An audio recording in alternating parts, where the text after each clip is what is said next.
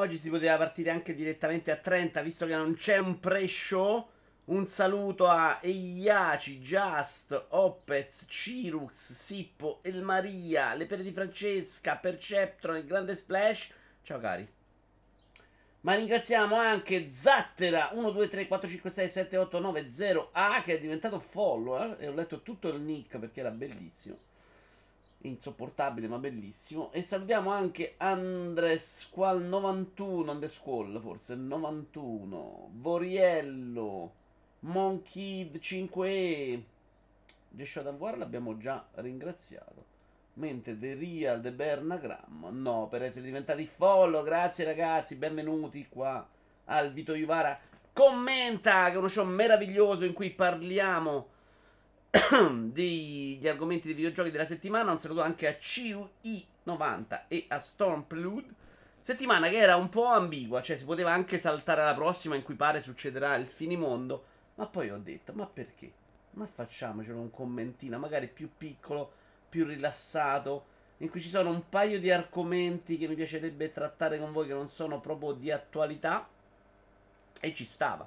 Intanto Rob Nomad entra per la prima volta nella chat. Ciao carissimo. Adesso non vorrei festeggiare l'ingresso su TikTok, anche perché lo sto un po' guardando TikTok ed è una roba che non pensavo così terribile. Cioè, se non si aggiusta l'algoritmo che mi dicono essere ottimo e mi comincia a far vedere delle cose che mi piacciono, è una tragedia, lo trovo insopportabile.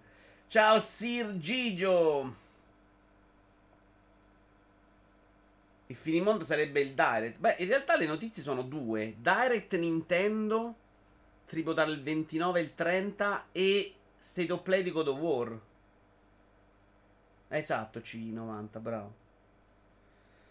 Salve anche a Fabio Volante. Allora, partiamo. Tra l'altro, tante delle notizie di questa settimana erano in inglese per qualche motivo, ma mi sono capitate tra le mani. Aspettate che non ce l'ho tutto in Verdiana 10 e potrei impazzire. Però le prime due non sono vere notizie, cioè erano degli articoli lunghi in inglese. Per non riportarvi la, la parte in inglese e per non fare il lavoro di traduzione, ho preso degli spunti su quell'argomento. E noi partiamo da quello rilassati oggi, rilassati, senza fretta. Poi stasera, se mi prende voglia, faccio un po' di gameplay. Sto giocando molto a Grid. Non mi ricordo neanche come si chiama. Grid Legend. Perché lo sto giocando anche su Steam Deck. E ovviamente è migliore su Steam Deck. Riecco l'esame, sono superato. Grande Just, grande Just. Me l'avrei sicuramente detto che esami sono, ma io lo dimentico. Ora te ne accorgi, c'è gente che si è registrata in colpa tua. E Yashi, io non lo conosco, cioè io le cose le scopro con voi, non è che... Per me è tutto nuovo, cioè gli shorts li ho scoperti un minuto fa. Però veramente mi sta dando de- della roba nel reel terrificante. Mattosmat, intanto si è abbonato per 28 mesi. Grazie mille a Mattosmat. Allora, partiamo. Io spero che, sta, che i mille pianeti di Starfield, di Starfield siano noiosi su PC Game, PC Game, lui fa tutto un articolo dicendo perché fondamentalmente preferisce avere i pianeti noiosi e avere un gioco Bethesda che avere una roba lineare e qui vabbè sono punti di vista. Però questo volevo chiederlo a voi. Perché tutti abbiamo avuto più o meno la stessa reazione, cioè tanto sono mille pianeti di merda, ma che cazzo ce ne frega farne dieci belli. Però il mercato dice l'opposto, cioè il mercato dice che tra Valhalla e Unity il, la gente preferirà sempre Valhalla. Quant'è la vostra di soglia di, questa è la domanda, di tolleranza? Cioè, tre pianeti sarebbero troppo pochi, cinque pianeti sarebbero giusti, dieci pianeti? Quant'è il vostro limite per dire ok, il gioco è giusto? Perché poi in un gioco come Starfield, non mentiamoci, la parte di poter esplorare e visitare tanti mondi. È comunque una parte importante se stai facendo il gioco di esplorazione dello spazio. Non è vero che se fai l'avventura lineare fai lo stesso gioco. Poi io, e probabilmente molti di voi, preferiremmo il gioco lineare. Però se l'idea è faccio un gioco in cui vado a esplorare tanti pianeti, qual è il vostro limite non procedurale? Cioè, quanto sareste disposti ad accettare come limite basso per avere dei pianeti meglio fatti. Perché a me se mi dice due pianeti ben fatti, sti cazzi, cioè non sto esplorando il mondo, sto giocando a una roba di vent'anni fa. È interessante questo quesito secondo me. E io stesso che li odio la roba come world, la roba grossa, me lo domando. Perché qua invece l'idea è proprio andiamo a vedere più robe strane possibile, proprio di esplorare. È, è, tipo dire preferisco due dungeon belli in Oblivion piuttosto che 6 miliardi procedurali come erano quelli di Oblivion. Tra l'altro, quelli di Oblivion erano proprio fatti con, con una roba tutti uguali. Insomma, si, a un certo punto li riconoscevi proprio, per esempio, la tipologia di dungeon che andavi a visitare. Non erano tante tipologie. Uh, attenzione, uh, volevo farti da manager per fare maggiore esperienza, ma mi hai sempre schifato. Devi disattivare Pretzel Rock. Grazie. Eh no, già, se il problema tu, io ti ringrazio per la tua disponibilità, ma tu ti rendi conto delle cose, quando le faccio io, a che orari li faccio? L'idea di rompere il cazzo a uno non è possibile al momento. Quando farò i soldi, ce li avrò per dirti, ti è, te do 5 euro al mese, così lo fai, fai lo schiavo, è un altro discorso. Già così mi sembra una roba insopportabile. Eh, sbagliati, ma sono punti di vista, dice il Maria. Ma saranno mille pianeti alla Mass Effect eh, in cui non ci puoi manco atterrare. No, Sippo, no. Secondo me i mille pianeti sono quelli visitabili, se no sono buoni tutti. No, secondo me i mille pianeti sono quelli in cui atterri, magari non ci fai niente. Magari ci sarà un momento del gioco in cui, guarda, ti servono 700 pietre della sugna. Vattele a cercare. Tu atterri su 3-4 pianeti per trovare queste mille pianeti della sugna. Io così me lo immagino e non mi dispiacerebbe. Poi magari nei pianeti ci trovi la grotta figa, il nemico più bello, eccetera, eccetera, eccetera. Cioè, questo per me, se fai quello che dici tu, Sippo, altro che vendere fumo. Mi sembra una roba impossibile, dai, io non l'ho intesa così. Più pianeti c'è, meglio è. Licenza poetica. Vito, non c'è un numero giusto. L'importante è che non mi devi costringere a visitarli tutti. Basta che mi dai una linea retta da seguire. Stop. Ci sta, Just, come idea. È quello che penso io, per esempio, di Origins rispetto ad Odyssey e Valhalla. Cioè, Origins è ugualmente molto grande, ma ti dà la possibilità di andare dritto. Gli altri no.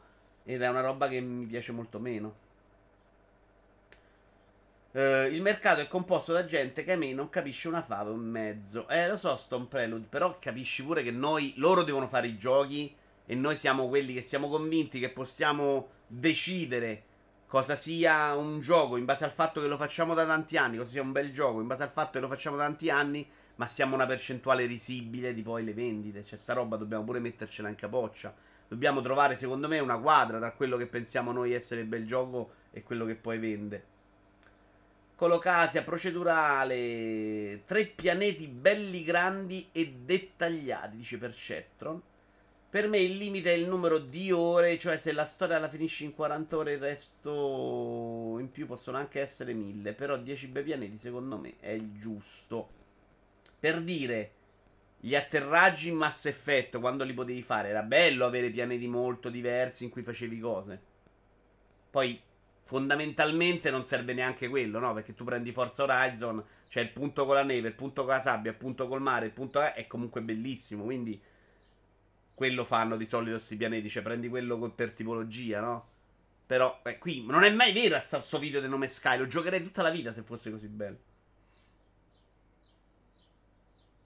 Sì, puoi diluire il lavoro su più pianeti senza spopolarli troppo. Poi dipende cosa intendiamo con pianeta.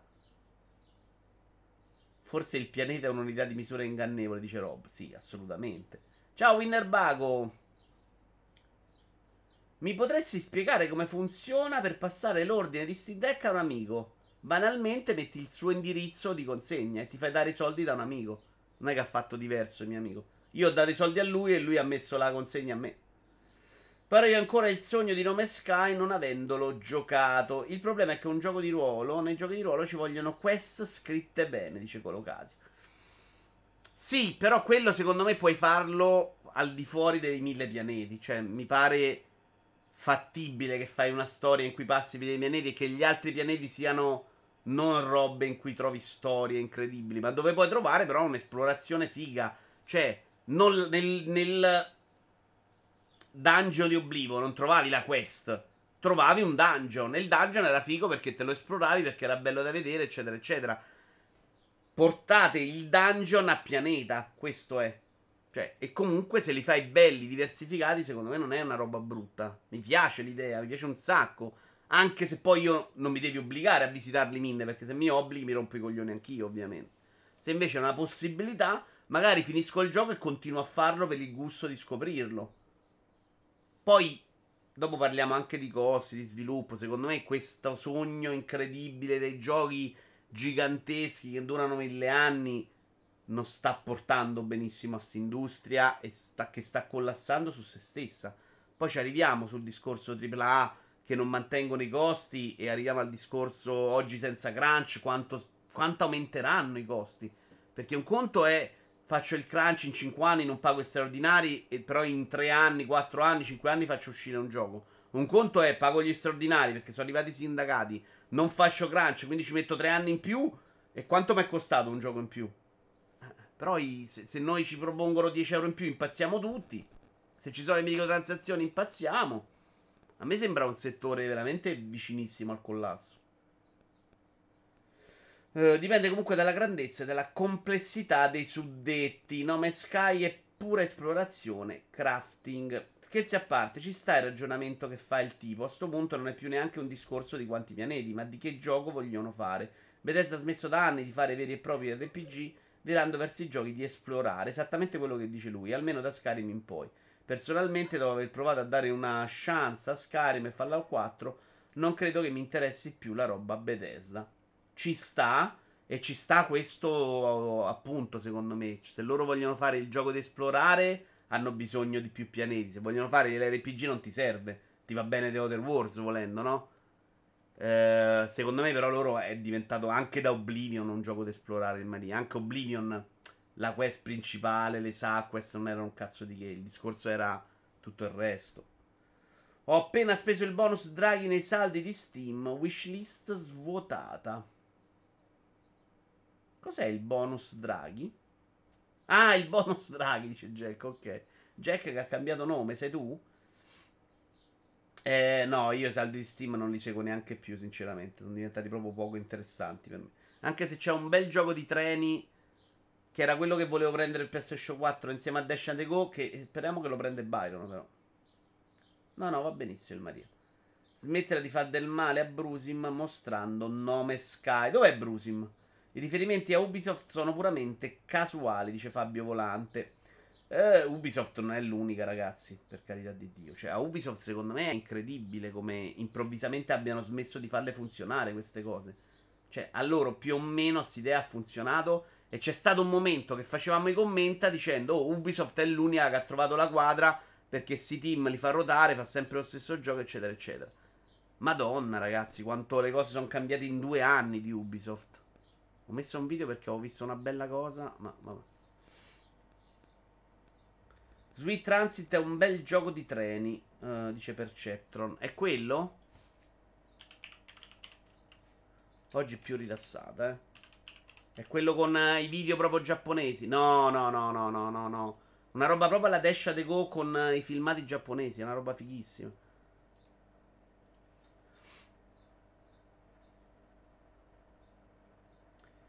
L'ho preso in io giapponese Rail Sim se è quello, ma è un po' una schifezza. Tu, tu, tu, tu. Sì, giapponese Rail Sim, bravo. È brutto? Costa comunque, mi sembra 30 bombe scontato. Lucazzo, facci sapere, facci sapere, sono molto curioso. Dovremmo fare un noi giochiamo in cui anche voi portate giochi strani, eh. In Oblivion perlomeno non c'erano le Radiant Quest, quest che sono state introdotte in maniera un po' discreta in Skyrim e che poi sono diventate un sistema importante in Fallout 4, immagino. Fallout 76. Radiant Quest. Io ho giocato Fallout 4 e Skyrim e sai che non so di cosa parli ha smesso di funzionare perché in troppi l'hanno seguita e sono uscite troppo robe uguali vicinissime. Un po' come fu uh, due generazioni fa con gli FPS. Ma non è verissimo, Just, perché Valhalla è il loro prodotto più di punta del mondo. Non l'hanno proprio fatti uscire bene loro. Poi, certo, Immortal Phoenix sembrava una roba che non ci stava dentro. Esteticamente, almeno, è immaginario. Poi tutti mi dicono che da giocare non è così brutto. Io piuttosto mi chiedo a livello tecnico quanto possono tenere botta con il Creation Engine Ok, Starfield, ma il prossimo è il The Scroll ancora con quel motore? I mille pianeti, se li avrebbero fatti vedere belli, ci saremmo tutti lamentati meno. Beh, a me è piaciuto quello che hanno fatto vedere. A me piace l'idea di, di fare il minatore, cioè gioco di lavorare. Mi sto divertendo con Cookie Mama in questi giorni, quindi fi, figuratevi quello per Apple Arcade. Quindi per me quella roba là non è dispiaciuta mai. E me l'aspettavo più brutto. E secondo me loro con quel motore vanno avanti. Dash è molto più gioco, questo è più un vedere i video mentre muovi la manopola. Mm. Allora no. Comunque il problema di Ubisoft è che se la sta comprando un fondo di investimento, BlackRock mi pare, che lavora tipo il Milan e che fa il minimo indispensabile per portare avanti la baracca. Beh, in realtà loro hanno fatto proprio un muro un sacco di volte alle acquisizioni, eh, quindi non è neanche detto che sia quello il momento, Winnerbago. Loro hanno proprio non indovinato i titoli, cioè hanno fatto quello che sa, vuole fare Sony mi metto a fare anche i giochi di servizio. I giochi di servizio li stanno cannando tutto. Hanno fatto due Battle Royale morti, mai sentito parlare. Roller Champion, School and Bones. Cioè, questi quattro progetti da soli ti costano un sacco di soldi. Bianco The Evil 2 sparito nel nulla. Cioè, l'hanno proprio fallita sta roba. Sono queste ripetute generate randomicamente che ti vengono date all'infinito. In Fallout 4 facevi due quest tradizionali e poi quel PG iniziava a darti in questa. Ah, ho capito, ho capito, ho capito. Sì, sono d'accordo il Maria, che è proprio la morte degli RPG. Però non mi ricordo che dovevi farle per forza, eh. Mi ricordo che si vedeva nettamente dove partivano quelle tipologie di questo. Andà, vai là e pulisci. School and Bones non è stato un fallimento, non è ancora uscito. Beh, a livello di investimento è un fallimento perché ci spendi miliardi.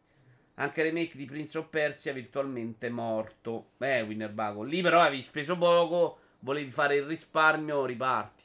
Comunque, tornando sull'argomento, quanti di voi hanno bisogno di questi giochi grossi? E questo è il punto. Il problema è che se oggi veramente ti presenti come Guardiani della Galassia, che, che pure lui fa viaggi di pianeti, la gente reagisce male. Guardiani della Galassia, secondo me, nella sua pochezza ludica proprio di gameplay, di gunplay e di enigmi, era comunque un gioco interessante, lineare, scritto bene e e ci sta che non, ha, non, facesse mille milioni di copie.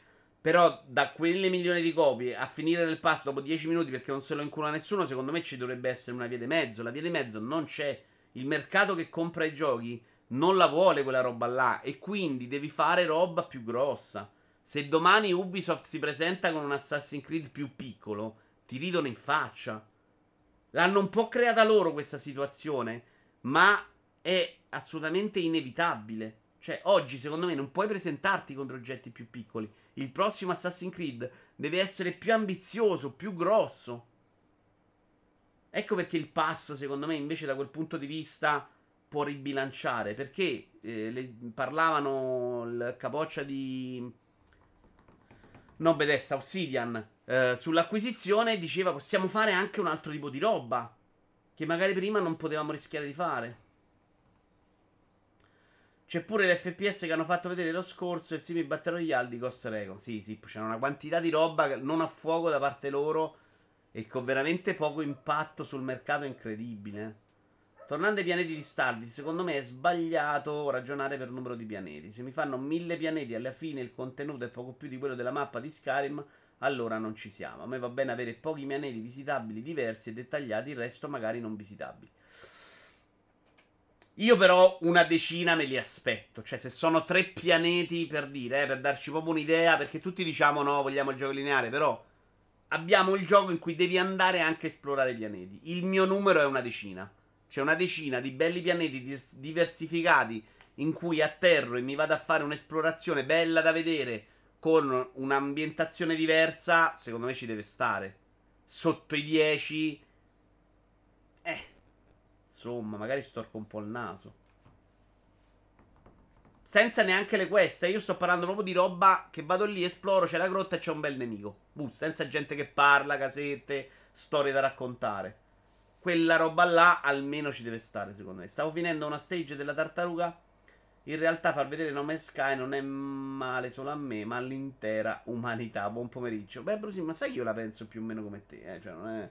Io ci ho provato tre volte a giocarlo. Lancio anni dopo e VR. VR.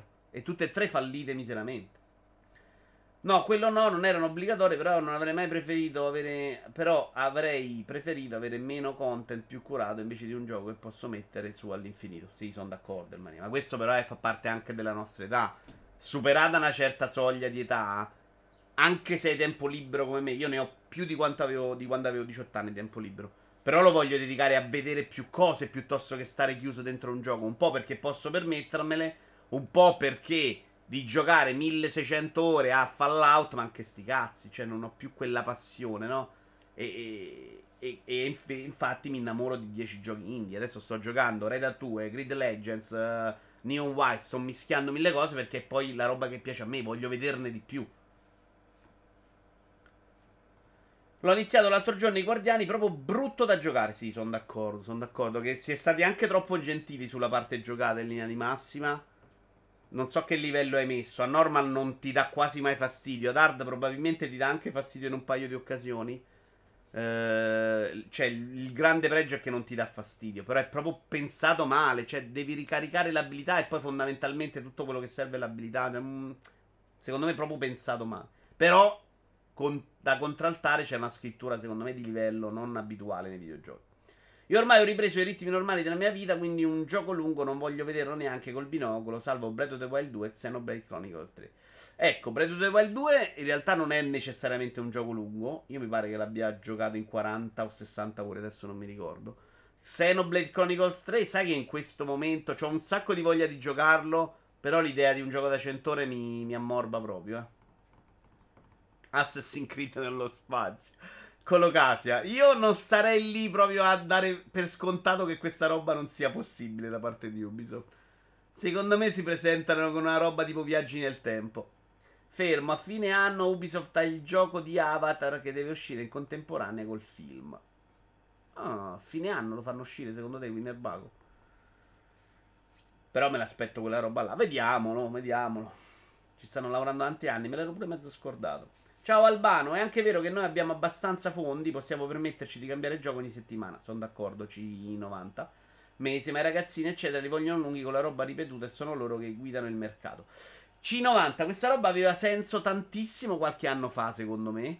Dove veramente i giochi dovevi comprarli e potevi dire, oh, ma quello non c'ha i soldi, che cazzo, vuole il gioco che dura mille ore. Oggi, secondo me, tra Pass, Plus, eh, giochi regalati dei Store, giochi free, non è vero manco un cazzo. Quindi, ragazzini che siete del mercato, sperimentate e non rompete i coglioni a giocare solo Fortnite. Fortnite, Fortnite, come era uscito fuori? Solo Fortnite. Cioè, secondo me, anche, lo, anche senza soldi oggi puoi veramente giocare l'impossibile per un sacco di tempo. Fatelo e non rompete i coglioni. Però criticare Starfield a prescindere mi sembra fanboismo. Pomeriggio a tutti. Perché l'abbiamo criticato, Paris?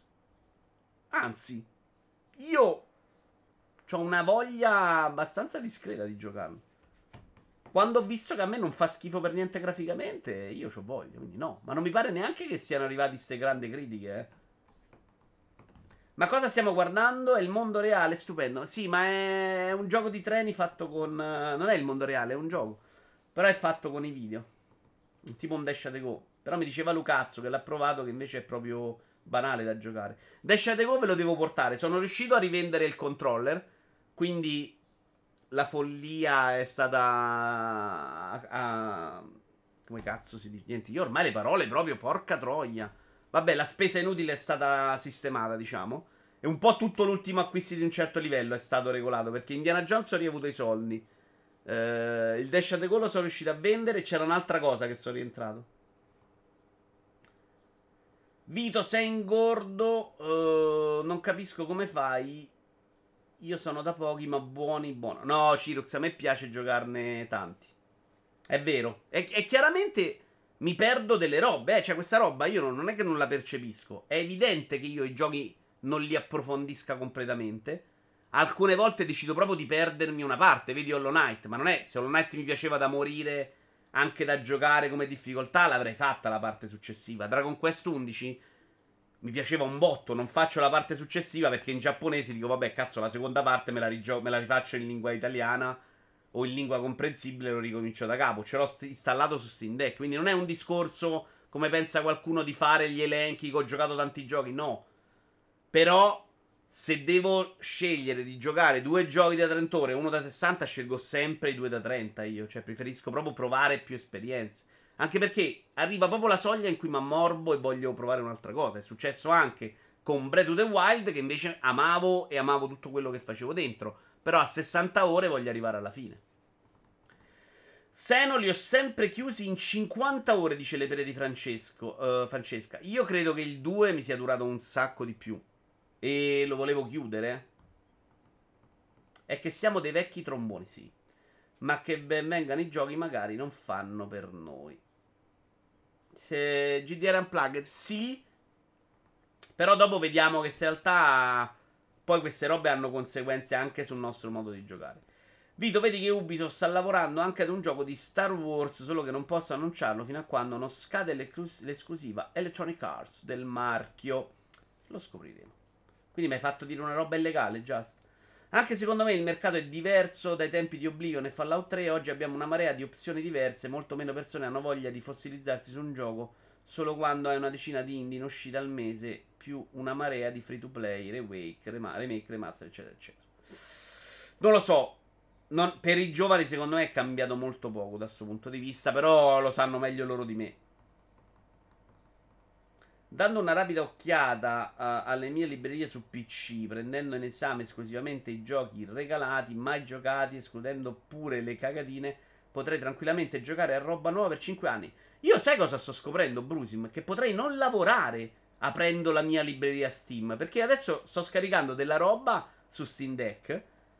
Mentre li metto su, sono uscite le carte e le carte mi generano dei soldi. A 4 centesimi la volta, secondo me, mettendo su tutti i giochi di Steam faccio i miliardi probabilmente. Vito, mi ricordi che ti disse che comprare il controller era una follia? Mi sembra che si chiami Giorgio, se lo rivedo me lo saluti. No, Just, no, Just, non ti do questa soddisfazione e sei molto stronzo a volerla vendere come un io te l'avevo detto, perché era te l'avevo detto non ti serve il controller per Dash and Go. No, te l'avevo detto sto controller te lo dai in faccia, che è un'altra cosa. È nettamente un'altra cosa. Forse ho interpretato male, mi scuso. Beh, no, qualcuno pensa che i giochi Bethesda siano una merda e lo pensano anche di quello, figurati.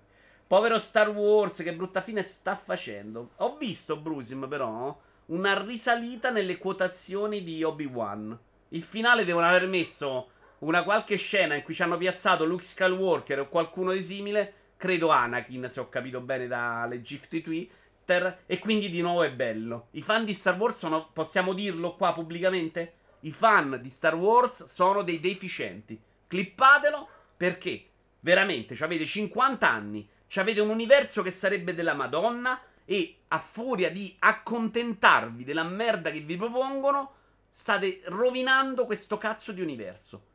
Cioè, avete rotto i coglioni voi, Luca, Anakin, Leila, li mortacci vostra e Gennarino la figlia. Basta, stufatevi anche voi. Potrebbero farci la roba più bella del mondo con quell'universo e quei soldi dietro. Anakin che, si, che fa i pompini a Luke. Cioè, veramente basta. Basta. Ciao Lotti, buongiorno. Ciao anche a Sky. Impossibile salvare quella roba per l'ultima puntata, dice Bruce. Ma io ho visto voti altissimi. Ma le stazioni di Dash Go quante sono? Se sono più di 10 sono troppe. Meno male che ho fermato la serie dopo quella merda del terzo episodio. Io mi sono fermato al secondo. In media mi sono addormentato tre volte a puntata, dice Bruce. Ho finito Dottor Strange. No, Vito, ultima puntata meglio delle altre, ma non salva la serie. Povero Iwan McGregor. Mi ha un po' stupito la qualità di Obi-Wan per due episodi che ho visto, però, eh, perché era proprio una roba. No! Cioè, ma che siete matti? Passiamo alla seconda notizia. Questa abbiamo chiacchierato. Mi è piaciuta questa chiacchierata, però. We are worse off without E3. Allora, è un altro articolo di PC Gamer. Non mi ricordo, non ho segnato il nome di chi me l'ha andato a cercare. Tanto metto il link in calce al video. E questo si dice che, vabbè, le 3 così smarmellato, non mi piace, era bello, eccetera, eccetera, eccetera. E quindi mi sono chiesto, ce lo siamo un po' chiesto in questi giorni. Ma come lo facciamo ormai questo E3? Dando per scontato che Sony non torna. Che Nintendo non siamo più nemmeno sicuri che si vuole infilare con un direct in quella settimana. Tra l'altro, tutti a ricordare che Switch eh, non ha venduto, quanto sei coglione, non l'hai capito. Ma che Nintendo gliene fotteva zero di buttarsi nella mischia. c'era una persona qui, non voglio fare nomi, che l'aveva pure un po' detto. Poi se si butta il 30 giugno, diciamo che un po' ci si butta comunque nella mischia, ma fa già una roba che fa Sony, molto prima, molto dopo, non quella settimana. Eh, vediamo se esce Sono Direct, pare proprio di sì comunque.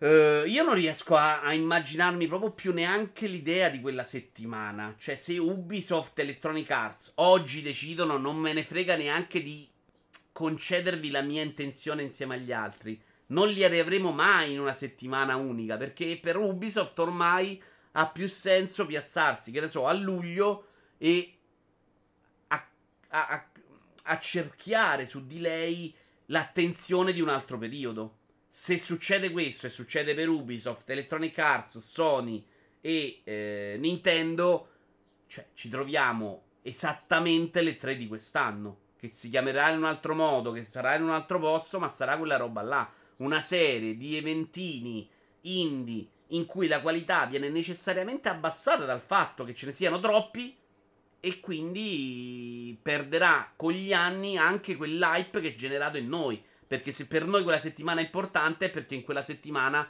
succedevano un miliardo di cose che valevano per un anno. Ora, quelle robe non succedono più. Il sogno non è più vendibile perché la gente si incazza e vogliamo la concretezza. Fallout 4 che sembrava bellissimo improvvisamente, improvvisamente da quel video. Eh, che cazzo ce lo guardiamo a fare le tre? Mi guardo un riassunto di Vito Iuvara il sabato e amen. Cioè, secondo me ahimè, quella roba non è proprio più possibile.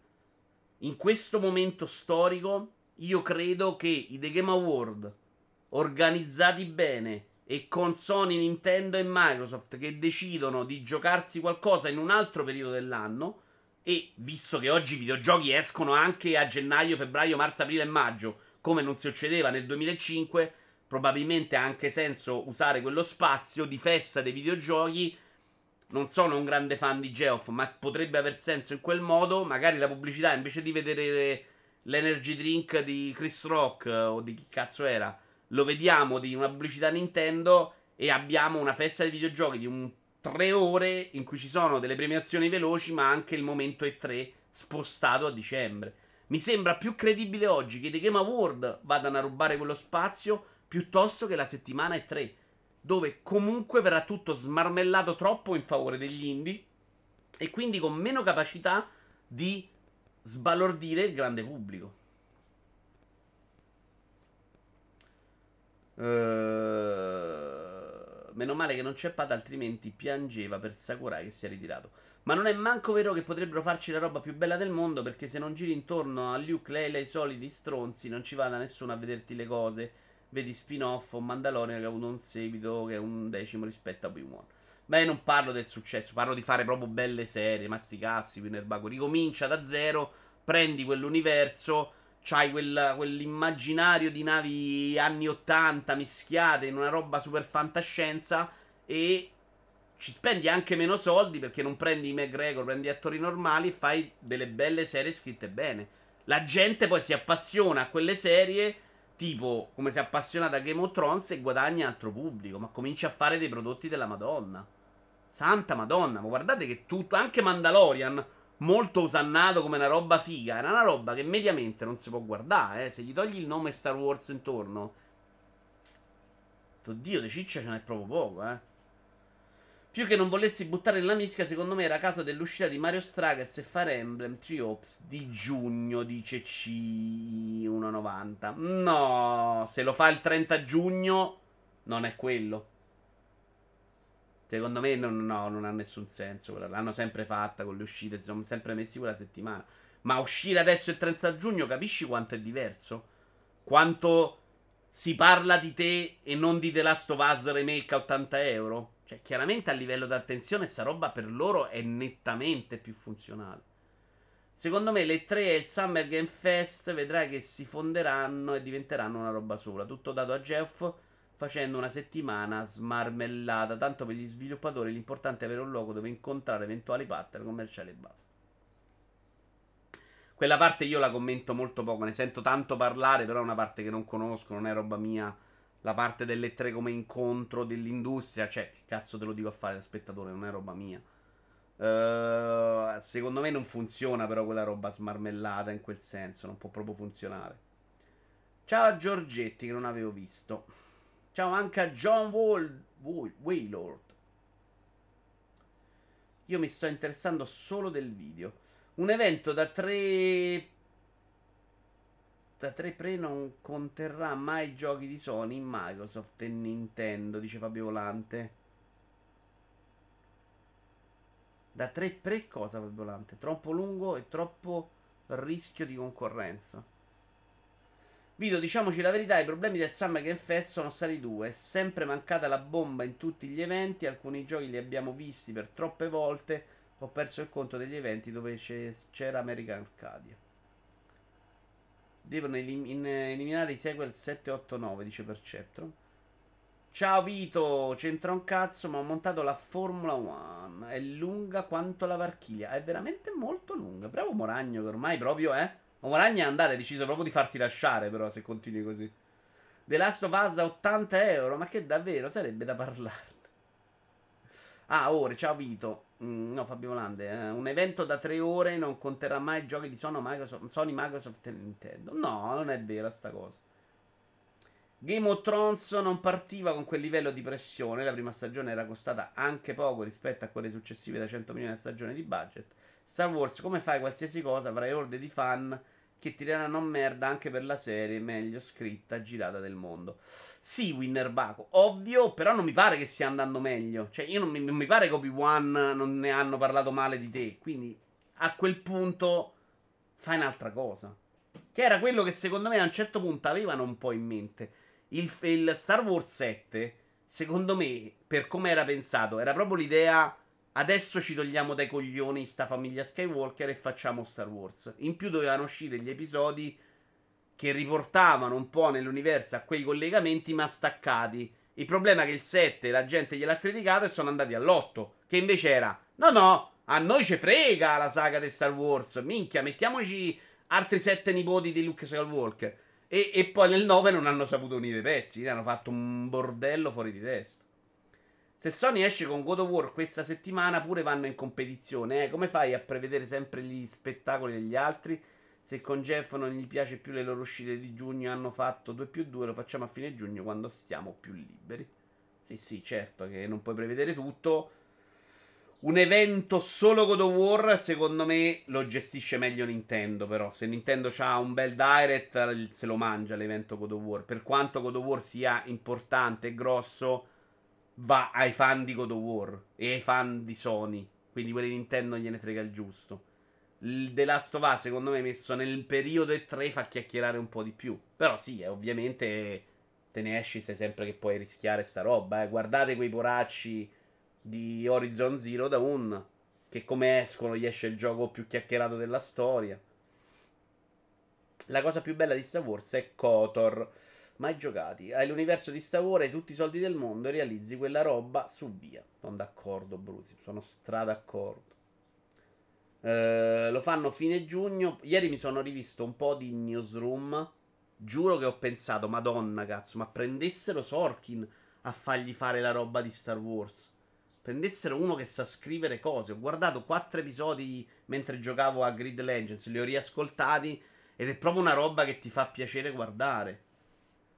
Eh, lo fanno fine giugno, poi a luglio si va in ferie che costa meno. A me piacerebbe vedere un periodo diverso dall'universo di Star Wars, magari non pieno di Jedi di Sith che si fanno la guerra. Ah, uno pieno di Jedi di Sith che si fanno la guerra. Come mai gio- mh, mm, giocati Kodor? Tocca rimediare subito, Vito, a parte che a questo punto ti conviene aspettare il remake. Beh, non mi, non mi hanno mai colpito particolarmente, ma era il periodo che io giocavo su console e loro stavano su PC mi pare. Vito, secondo me è una visione errata. E scusami se ti contraddico. Fidati che fare un direct la stessa settimana di God of War ti oscura clamorosamente. Perché nonostante tutto il gioco, Sony ha un pubblico decisamente più ampio. Può darsi, secondo me lavorano abbastanza su due poli diversi. Però ci sta.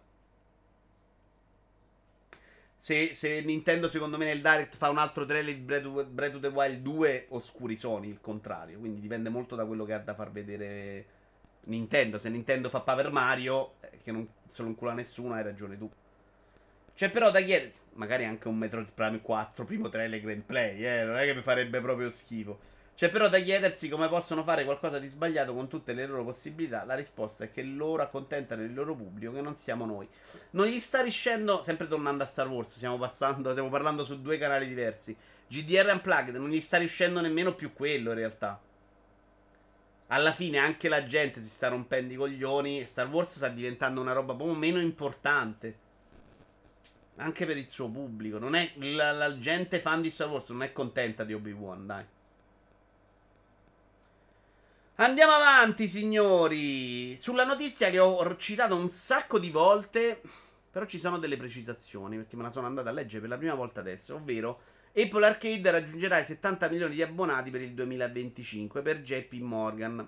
Secondo le stime dell'analista Samik Chatterjee di JP Morgan, quindi non esattamente una stronza, eh, o stronzo, Samik, analista. Analista potrebbe essere maschio, non lo so se è maschio o femmina. Vabbè il numero di abbonati ad Apple Arcade raggiungerà i 70 milioni entro la fine del 2025. Just ci ha detto più volte: Ciao Davian e ciao Alfiere Nero.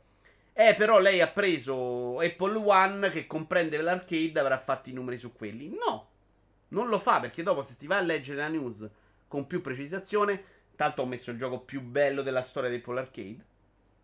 Per Chatterjee, nel 2025 Apple Music e Apple Arcade avranno 180 milioni di abbonati combinati.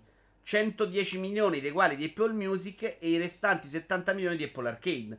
Cioè lei li separa comunque, non mette lo stesso numero perché sono Apple One. Quindi sarà partita dai numeri che già adesso non sono bassissimi. Questo per farvi capire un po' la nostra percezione, lo dicevo prima. Oggi mi vengono le formiche addosso, non ho capito perché, porca troia. Cosa sono? Zuccheroso? Eh, parlando di ricavi, entro il 2025 Apple Music dovrebbe produrre ben 7 miliardi di dollari l'anno, mentre Apple Arcade 1,2 miliardi di dollari. Visto che questi numeri sono scombinati, è evidente che lei non fa quel lavoro là, cioè non dice faremo 70 milioni di Apple One e quindi 70 milioni di Apple Arcade, ma che parte da una stima che oggi secondo me non è 5 milioni.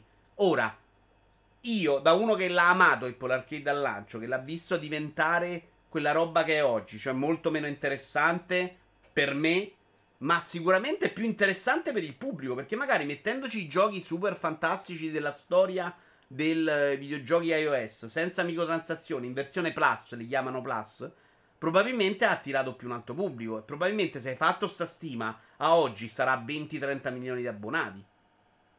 La butto lì, eh. Cioè, sicuramente oggi ha dei numeri che per me invece era proprio Apple Arcade sta a zero.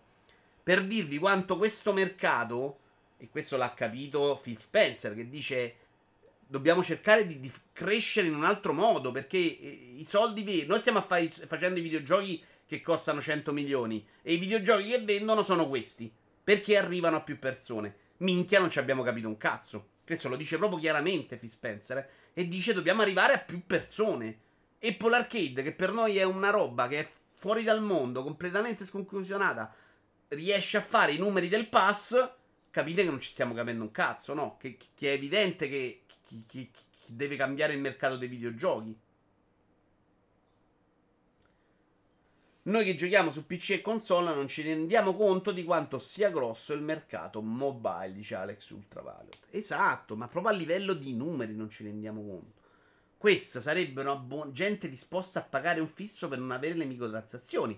Evidentemente Ora non sto dicendo che oggi sono 70, eh, però secondo me stiamo parlando di una roba che non è 5 milioni, per se lei ha fatto sta stima. È evidente che c'è anche un mercato nel mobile di, di gente che è stufa delle microtransazioni e di quel modello. Quindi quella gente hai voglia se comprerebbe i giochi di Xbox Game Pass.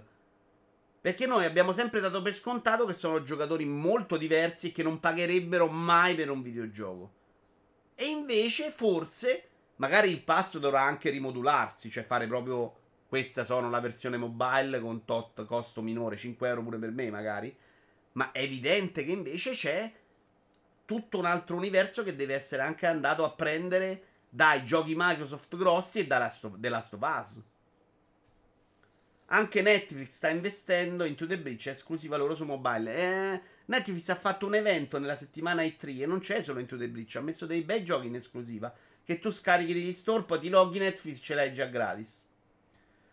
L'ultimo e poi smetto. Mia suocera che ha visto Obi-Wan e non aveva visto altro di Star Wars ha detto che è bello. Vabbè, ammazza la vecchia GD Ramplan. Su mobile gioco pure mio padre, classe 45. Beh, i miei no, i miei non sono arrivati a giocarci. Però è evidente che a loro hanno già una piattaforma in mano in cui in teoria potresti arrivare. Eh, il problema... Eh, no, ci parliamo dopo nelle microtransazioni, mi sembra. Aspetta, se no ci accavalliamo con gli argomenti. Vediamo un po'. Uh... I nuovi sistemi di monetizzazione stanno distruggendo i videogiochi, sì, ne parliamo dopo. Eh, per me è incredibile questa notizia. A prescindere da quanto la richiediamo credibile, perché poi magari fra il 2025 c'ha 5 milioni di abbonati o 10. Però secondo me esiste proprio un altro mercato e va intercettato assolutamente. Va intercettato e va convinto che può spendere dei soldi per comprare un videogioco. Sono molto curioso del fenomeno Apple Arcade. Intanto, secondo me, Apple Arcade ci dà subito un aspetto molto negativo del pass dei pass in generale. Cioè, devo fare i giochi che durano nel tempo, perché sennò la gente non si abbona per mesi, mi fa un abbonamento al mese se gioca 5 giochi e io non rientro della spesa e quindi spingo proprio quella produzione di gioco, cosa che negli ultime settimane non sta succedendo. Però anche Cooking Mama che ti dà un po' di ingredienti al giorno e tu puoi fare tot ricette al giorno, ma poi finisci gli ingredienti e fai sempre le stesse ricette, è pensato con quell'ottica. Questa deriva va anticipata perché poi porta ad avere i giochi di merda. Se l'accettiamo perché i giochi sono gratis, poi porta alla deriva di avere giochi pensati in quel modo. Esattamente come il free to play. Il mobile, secondo me, è un bello specchio per capire gli andazzi. Se mi avessero detto nel 2002, oh, guarda che videogiochi tutto gratis, oh, ma che sei matto, fantastico. Eh, c'è sempre un prezzo da pagare, però, no? se c'hai il free to play, poi c'hai una monetizzazione ammorbante e eh, assolutamente impattante sull'esperienza anche di gameplay. Poi chi è bravo evita le shitstorm perché comunque riesce a giocare alla fine, le fai solo estetica, quello che vuoi, ma sicuro ha un impatto sui videogiochi che escono. E Polar Arcade da questo punto di vista secondo me è molto indicativo perché il Polar Arcade esce dicendo fate i giochi single player, mettete dentro un pass senza microtransazioni. Boom tutti gli indie finanziati fighi con i giochi super belli che uscivano su PC spostati su Apple Arcade perché erano in esclusiva. Dopo un po' Apple manda la mail, se è vero quella che era stata liccata, in cui dice: Oh, no, fate i giochi che durano, fate Greenstone che sta più mesi e non fate sta roba. E quindi si è andata a riprendere i vecchi giochi tipo Cutter Hop che all'inizio non li voleva, eh. All'inizio loro non ne aveva inserita quella roba. Aveva messo giochi originali solo per Apple Arcade. Ora si è andato a riprendere tutti i grandi successi. Fa Cutter Plus perché è comunque un ambiente sicuro. Che è una roba super positiva. Se fossi genitore, di brutto darei quello in mano a un figlio o a un nipote. Eh, però faccio Cutter Non me ne frega niente di avere il gioco originale. Capite quanto, secondo me, in ottica passa roba può essere terribile. Perché può fare la stessa cosa Microsoft. Cioè dire, ma perché fare Forza Horizon 6 e spenderci mille soldi? Fai Forza Horizon 5 e che cazzo ne so, col- colora gli alberi di rosso, ha più senso, no? Ha messo pure Moonlighter che è molto carino. Eh, ma guarda, c'erano diverse cose che adesso non ricordo, non ho seguito perché io mobile non ce la faccio, ragazzi, però c'era roba figa. Anche su mobile escono giochi come Genshin Impact e poi escono uh, schifi e quant'altro. Non capisco, ci sono piccole perle anche su mobile. John, a parte che è un problema nostro, sono i controlli, non siamo abituati, eccetera, eccetera le piccole perle su mobile sono ormai completamente oscurate da tutto il resto. C'è stato un momento che il mobile poteva offrire un sacco di possibilità ludiche diverse, ma quando i grossi nomi ci si sono buttati dentro col free to play, tu oggi puoi fare hot run, bellissimo, non lo vede il pubblico, perché ci sono mille eh, giochi su licenza grandissimi free to play che te lo coprono nelle classifiche. Ora non so tu John, magari sei uno che si informa, ma mediamente io guardo i primi 10 posizioni della classifica, non vado mai a vedere la, la, nemmeno l'undicesima. Capisci che quel mercato là si è ristretto totalmente, non ha più senso fare oggi Monument Valley, perché non arrivi più al pubblico. Non, è, non esci, non ne parlano. Sei completamente cancellato da Diablo Immortal. Capisci che su, con Diablo Immortal, con quel nome, con quella fanbase, tu non vinci mai. Con for Speed non vinci mai. Uh, dici che hai comprato con gli sconti di Steam. Niente, non li hai neanche guardati. Ciao Gogul. Di mamma 49 e papà 44, attaccati al cellulare a giocare a fattoria biliardo, già ho detto. Minchia, ma sono giovanissimi i tuoi genitori, Moragno. Super giovani, Moragno. Come cazzo fanno a essere così giovani, Moragno? Scusa. Eh. Wow, complimenti. Ah, vaffanculo, Moragno. Ok, ha più senso. Mi sembrava un po' troppo giovane. Comunque, il Polar Arcade è una macchina da soldi scientifica. L'ho fatto pure io registrandomi con l'iPad e l'ho giocato un sacco per quei due mesi. Io ho fatto un sacco all'inizio perché c'era veramente tanta roba che mi interessava, che aspettavo su PC. Poi è degradato proprio. Degradato. È degradato. Il problema del pass è che non si basa su cut e rope, ma su giochi che necessitano pad e abilità di saper usare il pad. Io appena leggo gioco che necessita il pad da giocare su iPad, cancella. No, invece quella roba a me piacerebbe molto. Eh. Io ho un pad che è attaccato Bluetooth solo all'iPad al momento, che è quello di Gears of War. Sì, Giorgetti, grazie. Sentendosi parlare di giochi e pubblico, mi pare di sentire parlare del mercato dei libri dove bestseller di scarsa qualità vendono milioni e il libro di qualità non lo conosce nessuno. I libri hanno poi un GDR Unplugged, una quantità di uscite annuali che è imparagonabile. Cioè, secondo me, per i libri è ancora peggio. I giochi adesso ne stanno uscendo un miliardo, ma i libri ne escono 700 miliardi. No? What the Golf su Apple Arcade rimane una delle esperienze top, sono d'accordo. Uh, What the Golf bellissimo. Guarda che all'inizio ce n'erano 3-4 belli. Epic Game Store introduce, introduce, le valutazioni degli utenti sui giochi, ma con limitazioni. Alla fine non sta avvenendo così corto questo commenta. Bello. Uh, Epic Game Store ha introdotto una delle caratteristiche richieste a lungo dalla community, ovvero le valutazioni dei giochi da parte degli utenti. Ma queste avverranno con alcune limitazioni e un funzionamento atto a impedire un utilizzo indiscriminato dello strumento in questione solo da giocatori che quindi non, non permetteranno a tutti di scrivere la recensione, ma potranno scrivere solo da giocatori che hanno giocato a titoli in oggetto per almeno due ore e verranno richieste in maniera random dal sistema. Cioè, non sei tu che hai giocato due ore e puoi scrivere una recensione, ma il sistema a caso andrà a chiedere a quelli che hanno giocato due ore di scrivere una recensione. La valutazione avviene su una scala da 1 a 5 stelle e sembra che non ci sia spazio per un vero e proprio giudizio più o meno sintetico, quindi non come Steam, recensione, eccetera, eccetera, eccetera. Questo per evitare le bombe review, eccetera, eccetera. Secondo me c'è un sistema easy, che è uno che vorrei monetizzare nella vita. Mi serve un ingegnere, lo andiamo, andiamo a fare miliardi, ed è quello di usare le liste amici dammi la possibilità di selezionare le persone di cui voglio sentire il parere, dei recensori, tra virgolette, che possono essere i miei amici o possono essere delle persone che si mettono là e recensiscono tot giochi. Io vedo che recensisce bene, che il suo giudizio è simile al mio, me lo metto nella mia lista e quindi quando vado a vedere un gioco ho il punteggio ottenuto non generale, o meglio posso avere anche quello generale posso avere quello degli stronzi, ma posso avere quello, leggo la chat, di Giorgetti più Winnerbago più Jack più Gentleman Plug più Moragno, che ho selezionato io. Un po' perché li ho scelti come amici, un po' perché li voglio tra quelli dei miei amici. Come fa Netflix? Oh, R3, sai che non lo so che lo fa Netflix, porca miseria. Quindi niente, niente soldi R3, manco stavolta. Maledizione.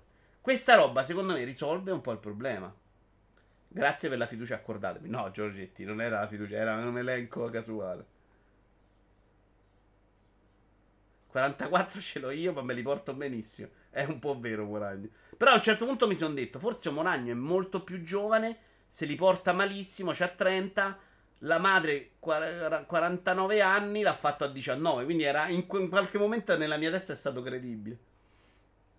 Lito da Walo avevo proposto il Friend Cry Critic, dove ipoteticamente si potrebbero creare liste personalizzate per il Metacritic. Ok, Alfiere Nero. Non ti do il mio 50%, però è esattamente quello che ho in mente io. Io ce l'ho in mente un po' più totale. Eh. Io avevo in mente proprio la mia app di recensioni in cui prendo anche la roba di Ama- Amazon. Perché io devo comprare un cazzillo panato su Amazon da 3 euro leggendo le recensioni di degli imbecilli? magari posso leggere recensione di Alfiere Nero. Invece, veramente, i miei acquisti su Amazon si basano sul parere di gente che 9 volte su 10 scrive Oh, Amazon, il prodotto è una merda, però Amazon ci ha messo la carta intorno, quindi è un bel pacco. Eh, ma sti cazzi, stai recensendo un prodotto, perché continui a recensire il Corriere SDA? Cioè, capite il limite?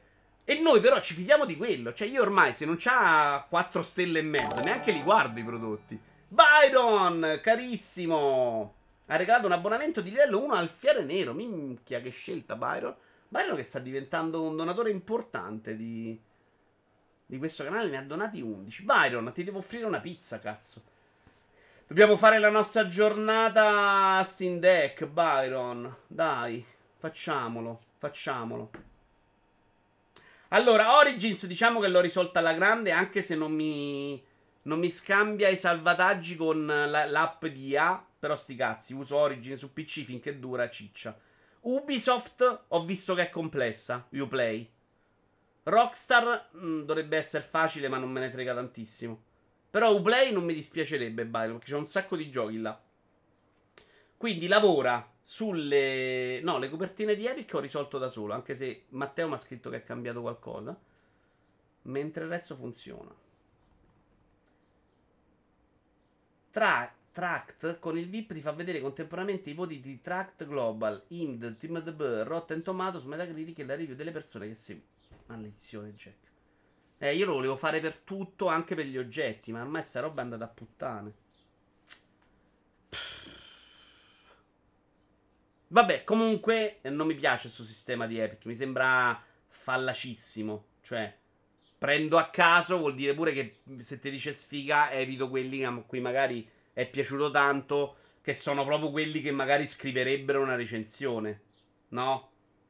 Se mi mandi a me una mail non ti rispondo mai. Cioè, io non ho mai scritto la recensione su questi siti, su sta roba. Su Steam, però, mi sembra che puoi scegliere eh, della gente come valutatrice di giochi, eh. E non ha risolto il problema, che è quello delle review bombing.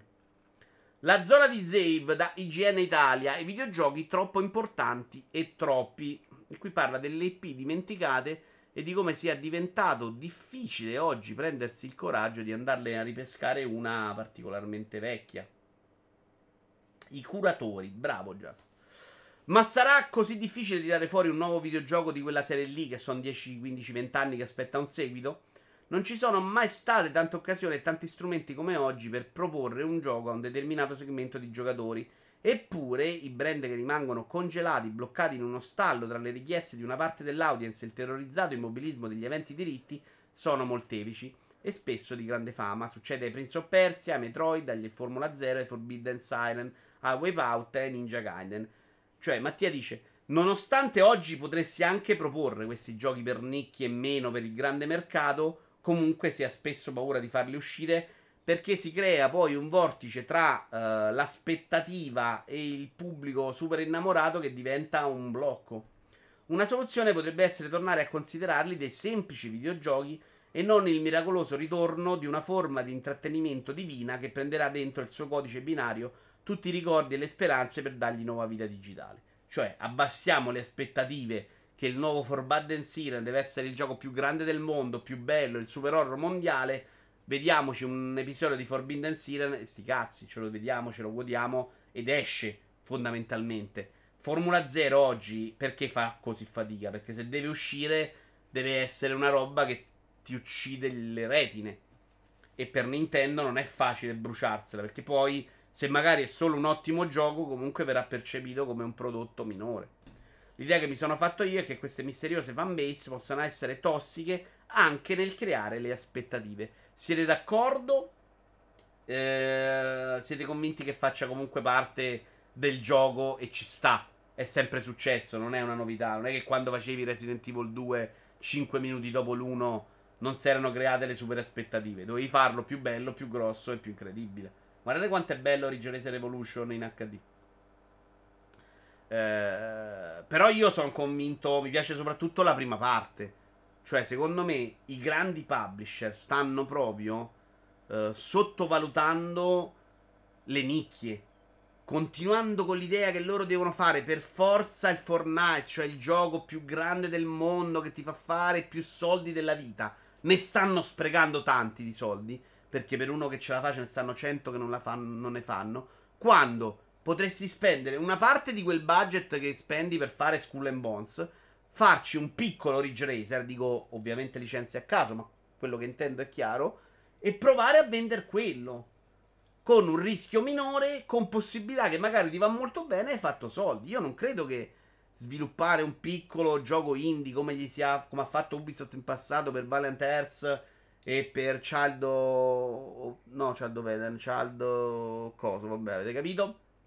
Gli sia costato i miliardi. Probabilmente rientrare dei costi è molto facile in quel caso. Cialdo Light, grazie.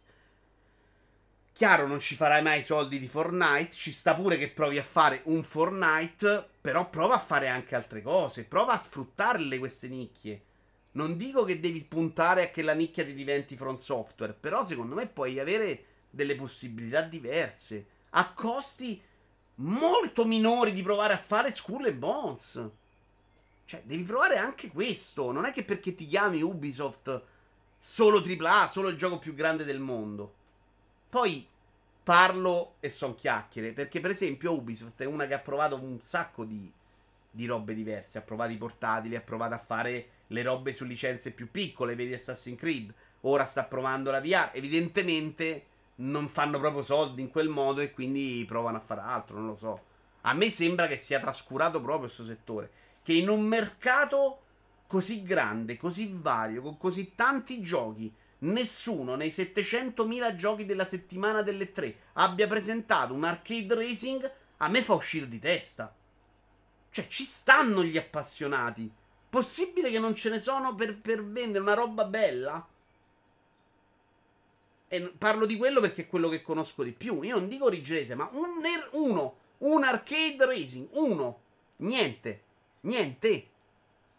Di un mercato che una volta era AAA. Boh. Non lo so. Capisco che non esca il picchiaduro, guarda, perché il picchiaduro ti vai a scontrare con della roba super tecnica e non ce la puoi fare, secondo me. Ma questa roba non esiste più. L'arcade racing non esiste più. Perché non devi farlo uscire? C'è chi è che ti viene a dire no, non è abbastanza tecnico, no, non è abbastanza grosso. Fallo solo bello. Io, essendo appassionato dei pirati, galeoni, navi, mare tutto, aspetto troppo Skull and Bones. Bah, io, John, da quello che ho visto in Assassin's Creed, non mi aspetterei moltissimo.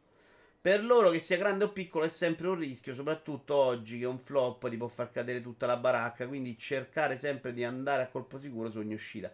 Già, intanto il loro colpo sicuro è molto discutibile. Secondo, non è vero che se fai Skull and Bones ne fai uno piccolo, cade la baracca allo stesso modo.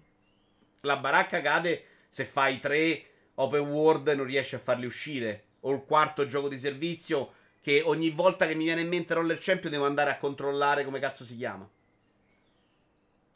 Ma secondo te in un mercato come quello di oggi è possibile fare un errore quale Demon Souls che poi ha generato un genere che oggi fa i soldoni? Uh, Winner Bago, secondo me non era possibile neanche a loro Demon Souls. Demon Souls è una roba inspiegabile per me. Ma non perché Demon Souls è brutto, perché quel tipo di gioco, in quel mercato, in quelle condizioni, ha dovuto trovare dei giapponesi pazzi che ne hanno parlato. E l'hanno fatto crescere. Ma è incredibile che, si, che li abbia trovati. Perché di solito quella roba viene accantonata come merda a prescindere. E, ed è stato un bene. Però quella roba oggi può succedere, secondo me. Succede un, continuamente con gli indie. Perché il AAA non può fare il gioco più piccolo indie. Prendi delle persone di talento, 5 persone, le metti a fare un gioco. Se vedi che ti viene particolarmente bene, lo fai crescere. Però probabilmente a loro conviene andare a dare a quel, da, a quel punto dei soldi da publisher a un indie e non mettersi lì dentro. È evidente che per loro a chiacchiere è tutto facile e poi in realtà sia complicatissimo. Non lo so. A me sembra che, che quella nicchia, comunque Winnerbago, quella era una risposta a un'esigenza se oggi ci sono 12 milioni, è vero che 8 milioni saranno moda, ma 4 milioni sono persone che erano stufissime di come stava andando il mercato dei videogiochi, per come era super scontato, super banale, che è una roba che è cambiata nei AAA oggi, è più difficile descriverlo, ma c'è stato un momento in cui i giochi si finivano da soli, che per me non era mai un problema, ma che per molte persone lo era. Quella roba oggi è cambiata perché è aumentata la difficoltà di nuovo nei videogiochi, c'è un po' più di sfida. Però in quel momento è stata una risposta. Io non riesco a capire come un arcade racing oggi non riesca a, pen- a trovare una piccola nicchia. Eh, però evidentemente quando ci hanno provato, che ne so, vedi 8 Run non è andata benissimo, se no l'avrebbero rifatto, eh. Cioè Sega fino a Xbox 360 sta roba la faceva uscire, è uscito un sigarelli. Secondo me è brutto, ma vai a vedere. Sono d'accordo, la fanbase sono estremamente tossici, non hanno alcuna idea degli ostacoli che devono affrontare gli sviluppatori, non gliene frega nulla e generalmente non sono disposti a compromessi. Ma quel famoso gioco nato un po' da Black Flag, sì, Giorgetti. Una volta un Moro the Same era ben visto perché ne uscivano meno giochi simili. Oggi, per quanto God of War Ragnarok sarà migliore di tantissimi altri giochi, il suo appeal sicuramente è inferiore. Quindi il discorso per me vale solo con i titoli inferiori. Ci sta anche questa roba, eh. Ubisoft l'unica cosa bella che ha fatto dopo l'epoca PS2 sono stati i Rayman Legends Origin. Non sono mai d'accordo, John. Mai, mai, mai, mai. Per me Ubisoft ha fatto un sacco di cose belle, tra cui Assassin's Creed, ma di brutto. Porsche. Ci metto anche il Prince of Persia, l'ultimo, che non era per niente un brutto gioco. Ci metto anche, guarda, Assassin's Creed Origins dentro. Uh, mi sto scordando sicuramente delle cose. Anche The Division, Rainbow Six Siege. Mm, no, per me ha fatto un sacco di cose belle. Gli arcade racing sono morti quando sono usciti vari asphalt o simili che hanno riempito la nicchia. Cioè, tu dici al Fiere Nero che è stata riempita su mobile? No, dai. Tra l'altro, Hot Wheels mi piacerebbe sapere com'è andato. Perché Hot Wheels è veramente l'unico arcade racing di alto budget che è uscito negli ultimi anni. Eh. Spero sia andato bene. Sì, infatti hanno fatto scomparire i giochi arcade e continuano a profilarci, eh, profilarci giochi come Grid. Bravo Alex Ultraviolet. Cioè, capisco che vuoi fare Gran Turismo e Forza, cioè andare a metterti in quel settore. Ma Grid, che non è brutto, assicuro che Grid non ho mai parlato come di un gioco brutto. È un gioco anonimo, è un gioco che non ce la fa a battere nessuno. Se li metti a Grid Legends, per quanto è bello da vedere, eh, guardate che poi oggi ho fatto delle gare, sicuramente ve lo riporto con la pioggia è super bello da vedere. Se gli metti uno stile di guida all'Hot Wheels, secondo me ne fai chiacchierare di più la gente. Però è una percezione mia, magari mi sbaglio. Secondo me uscire in quel modo in un mercato in cui c'è Gran Turismo, Assetto Corsa Competizione, Forza Motorsport, Forza Horizon, Automobilista 2, Project Cars 2, Project Cars 3, mettiamolo più negli arcade racing, anche se è una roba un po' molto più ibrida alla shift. Però secondo me è più di qualità di grid. Diciamo che è la stessa cosa di grid eh, Project Cars 3. Eh, che cazzo? Cioè, è normale che non trovi spazio, no? Asphalt è pure Switch. Ah, ok. Io pensavo che la caduta di qualità degli ultimi anni fosse un luogo comune, dice Fiddarta. Poi ieri mi sono andato a vedere le uscite dal 97, 98, 99. Mi sono ricreduto. Il crollo cede è piuttosto netto. Qualità, innovazione, 9P, 9 idee, senza paragone. No, Fiddarta. Uh, sulla qualità dei AAA posso anche essere d'accordo. 9P sono sicuramente d'accordo, è un fatto. Sulla qualità generale non sono mai d'accordo. Io credo che questo sia uno dei momenti storicamente migliori del mondo dei videogiochi. Però devi andarti a cercare anche gli indie. Cioè, ovviamente. Io ho un mercato in cui posso avere Cyberpunk con tutti i limiti, God of War, uh, Deathloop, Gran Turismo, ma dall'altra parte posso avere uh, Lupiro uh, Sifu, Returnal, Caped e che cazzo ne so, e Silsong, non me lo ricordo storicamente, o Flight Simulator, cioè no, c'è un po' di tutto secondo me. Secondo me questo è un super momento del mondo dei videogiochi. A patto che, che uno voglia amare i videogiochi. Cioè, se tu, per voi i videogiochi sono mi gioco l'ultimo Assassin's Creed, sì, il momento è terribile. Se per voi la, la passione dei videogiochi è voglio bene i videogiochi, gioca di Lupiro in gola te lo devi ficcare in gola e capire quanto cazzo sia bello.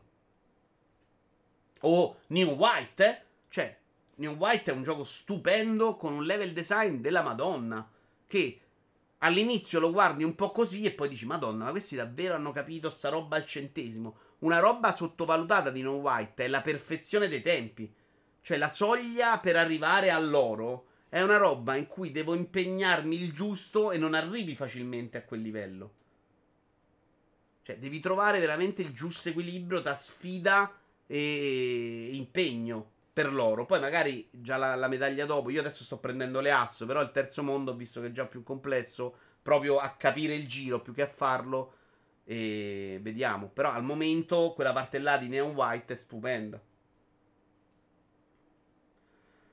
Non potete dire nulla alla Ubisoft fino al 2017. Dopo va bene, ma se quell'anno ci proponevano idee diverse e ci riuscivano anche. Secondo me loro avevano le tre per tornare all'argomento E3 assolutamente più completo e vario di tutti. Cioè facevano delle robe in cui ci ficcavano dentro veramente la qualsiasi cosa. L'hanno resa più nicchia in percentuale. Chi cerca quell'esperienza, almeno la metà, si accontenta dei vari FP Racing presenti su mobile. Boh, Alfiere Nero, io, io no, per esempio. A me, a me, piacerebbe proprio ad avere un bel gioco con questo mood qua, però. Perché anche Hot Wheels non ce l'ha sto mood delle spiagge e il mare. Mi piacerebbe un sacco. Vito è clamoroso che Neon White sia un gioco che piaccia anche a Mottura. Beh, in realtà ne ha parlato lui per primo e... ed è il motivo per cui avevo provato la demo. Che non mi aveva convinto perché mi ero fatto l'idea che fosse un gioco molto diverso. Cioè un gioco di scegliere velocemente la carta. Che in realtà non è quella roba là, non è mai complicato. Almeno io ho fatto due livelli completi. A livello asso e ho iniziato il terzo. Al momento non è mai quella la parte complicata. La scelta di carta la fai raramente nel livello. È capire quale carta usare, ma lo sai prima, quindi te le gestisci in un certo modo. Io rosico tantissimo per avere il tempo di giocare che avevo 5-6 anni fa, dice Albi, dove giocavo poco perché c'era poca roba che mi interessava. Mentre oggi che non ho tempo c'è una quantità straburbante di titoli di ogni tipo cui, su cui vorrei sfondarmi. Eh, Albi, però questo è il discorso volpe uva e de- de- dell'umana infelicità perenne. Eh, ah, non abbiamo finito questo di Zev.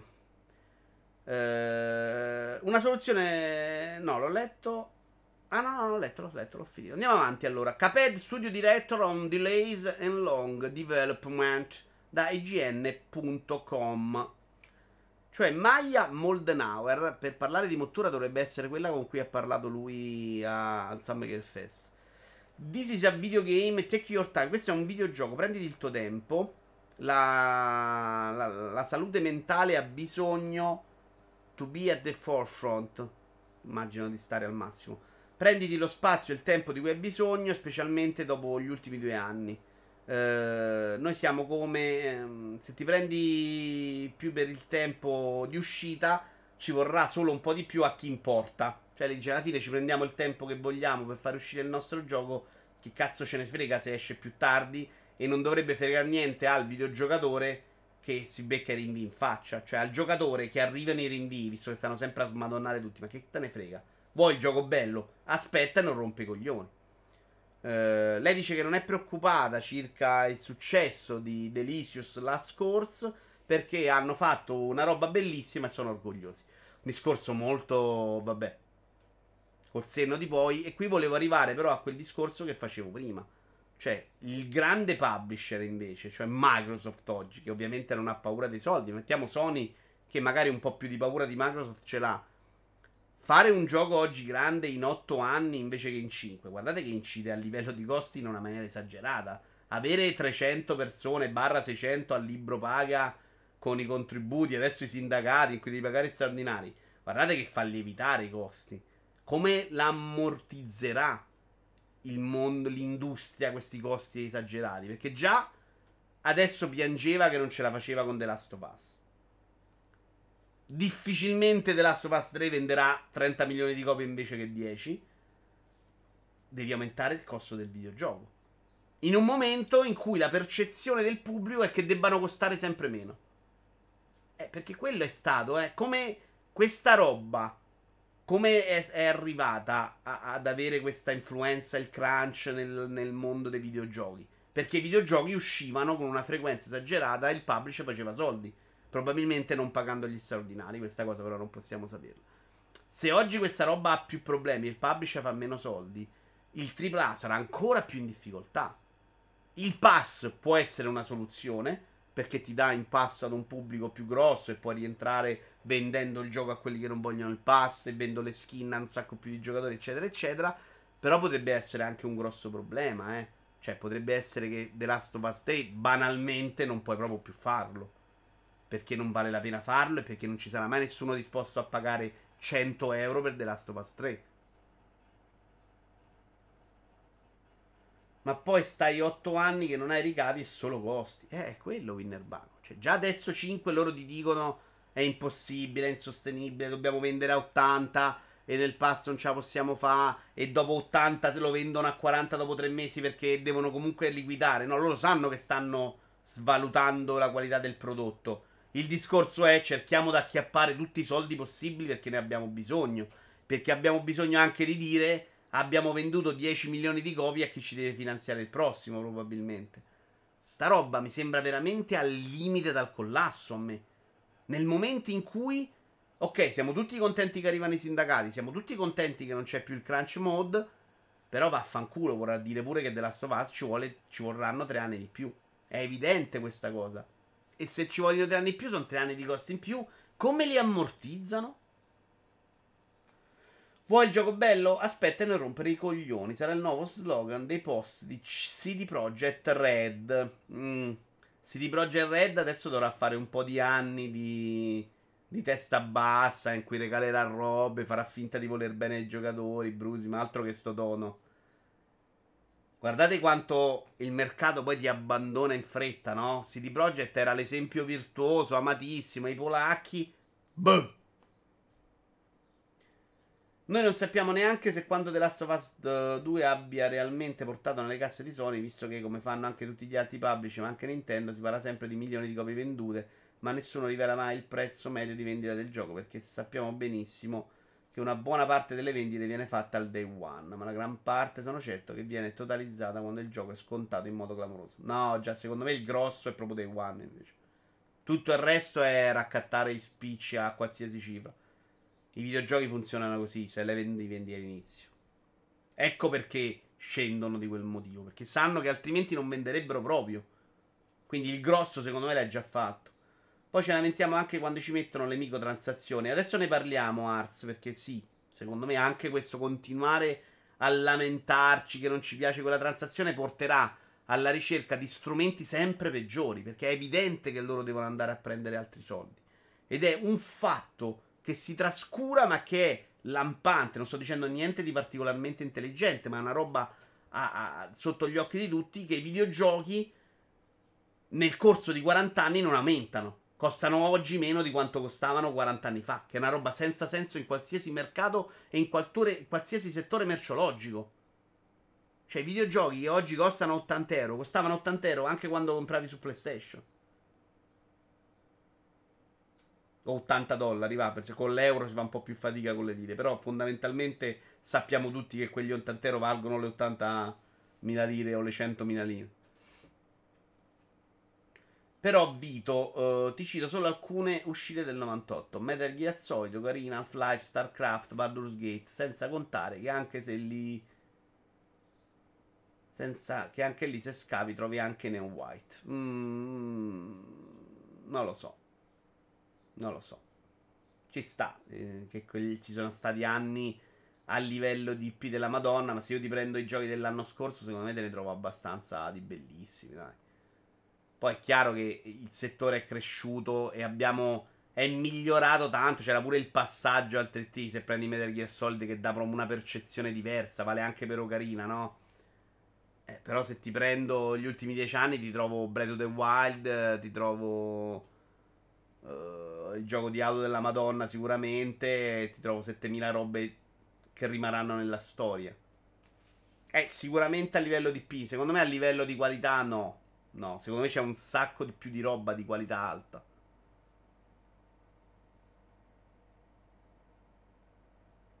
Però ho capito qual è il, quello che vuoi dire tu. Io mi ricordo l'anno, secondo me, top del mondo è l'anno in cui a un E3 annunciano Mario Galaxy, Mass Effect, Assassin's Creed.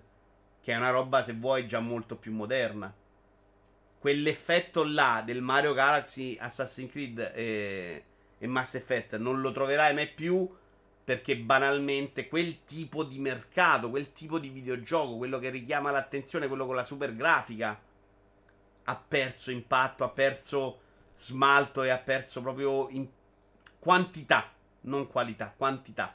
Proprio per l'idea di farlo sempre più grande. Ma se vado a vedere, io l'anno scorso ho giocato un sacco di giochi e ce ne metto ugualmente belli. Anche di come Metal Gear, sia, Metal Gear Solid, Ocarina e Half-Life nel loro mondo. Ammortizzano usando gli asset del 2 per fare il remake del primo e vendendolo a 80 euro, prezzo di cui dovremmo parlare, dice Alfiere Nero. Tra l'altro, Alfiere Nero, cioè se riescono a venderlo, sono soldi per fare The Last of Us 3.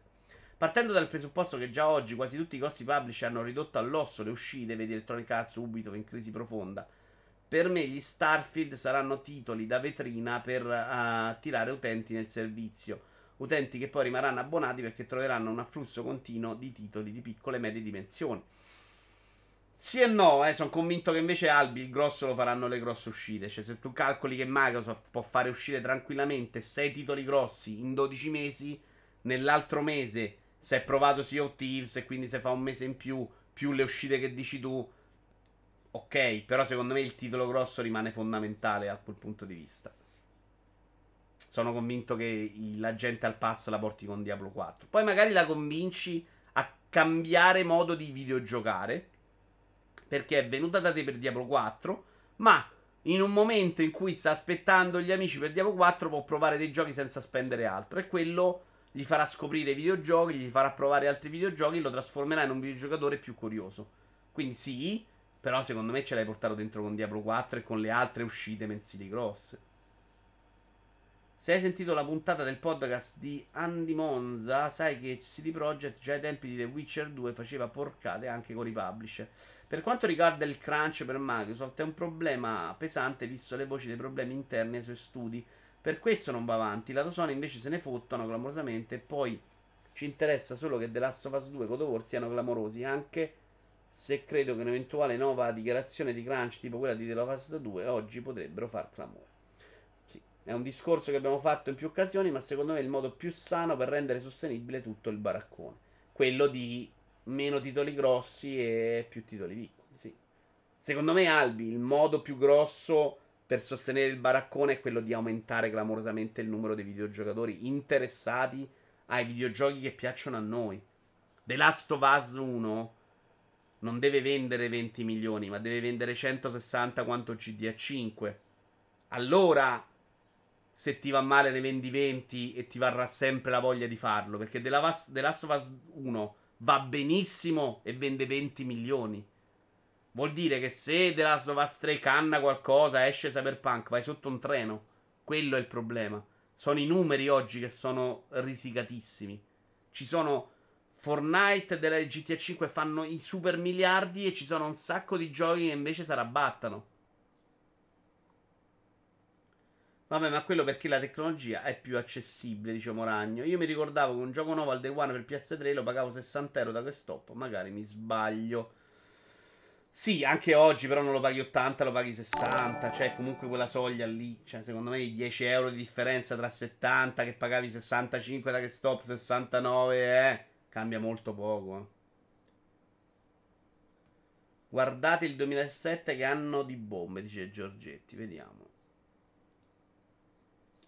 Ciao Dasmith! Sì, è vero sono bellissimo. Dei 50 best game o 2017. Vabbè, lo vediamo ogni anno con i best 15 video Yuara, secondo me. Eh. Allora, vediamo di roba super grande. Andiamo a prendere i primi 10. 2017 io però lo considero sta generazione, cioè questo mercato qua, eh. Breath of the Wild, uh, PUBG, Mario Odyssey, Minchia, 2007 abbiamo Nier Automata, Mario, Ga- eh, Mario Odyssey e, Nier, eh, come cazzo si chiama? E Breath of the Wild. Resident Evil 7, Persona 5, Prey. Sì, forse gli ultimi due anni, tre, è, è indubbiamente un problema. Però sono due anni, Wolfenstein, uh, Butterfly Soap. Che cazzo è? Destiny 2. What Remains of Edith Finch, capolavoro, Caped nello stesso anno, Assassin's Creed Origins e tutta roba indie poi, sì, ma sì, ci sta. Però secondo me, to, fino al 2019, gli ultimi due anni male, sono d'accordo. Uh, 2017 è clamoroso, ma anche dopo sono usciti dei gran giochi. Io sto calo nella qualità non la vedo, anzi sono d'accordo, Bruce. Secondo me l'avete visto nei miei best 15 l'anno scorso, c'era comunque tanta roba. Per me Returnal e Sifo sono comunque dei giochi da considerare delle meraviglie. Sti cazzi se non ci hanno speso mille miliardi o se graficamente non sono super miliardari. È interessante invece come il prezzo delle console invece sia invariato se non diminuito. Per Ceptrons, guarda che anche i giochi, fidati che per quanto può darsi che al lancio costi qualcosina in più per Ceptron, è indubbio che tu hai possibilità di avere i giochi molto prima a prezzo bassissimo. Perché è sparito Opera? L'ho chiuso io? Molto male sta cosa. E nessuno mi dice niente?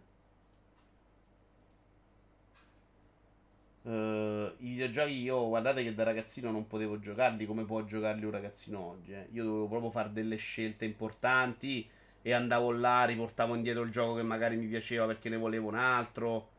E il cazzo. Oggi può, un ragazzino può giocare veramente a qualsiasi cosa.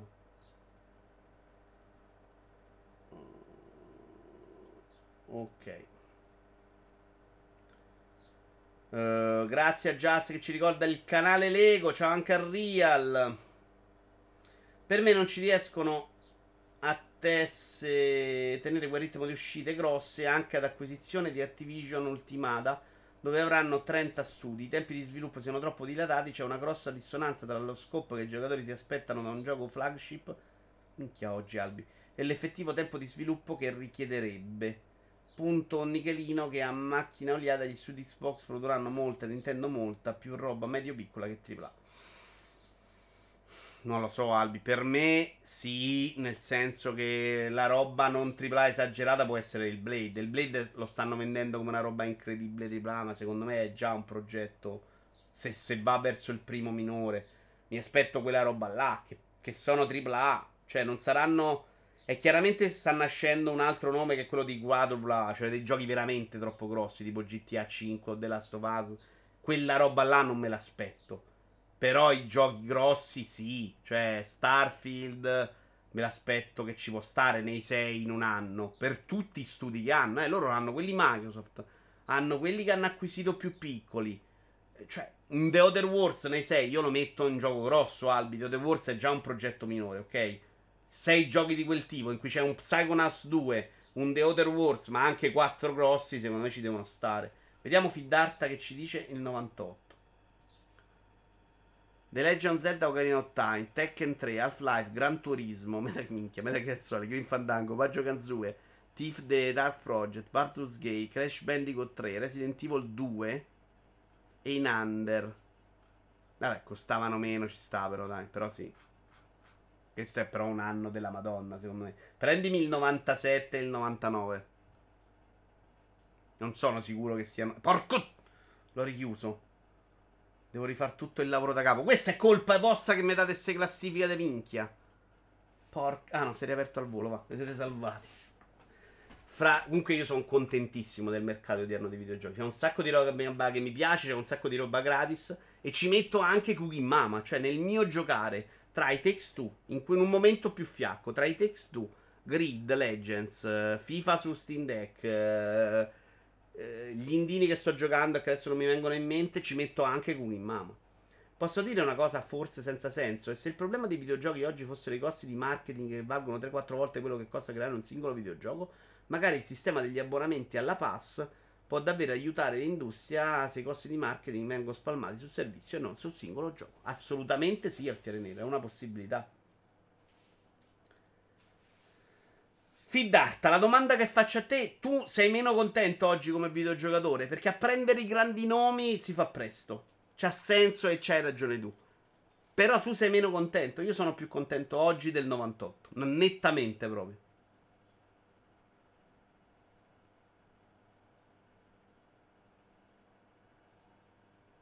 Ops, si è rotto il link. Uh, ha ragione questa cosa del marketing al fianello ed è assolutamente una delle robe positive del pass.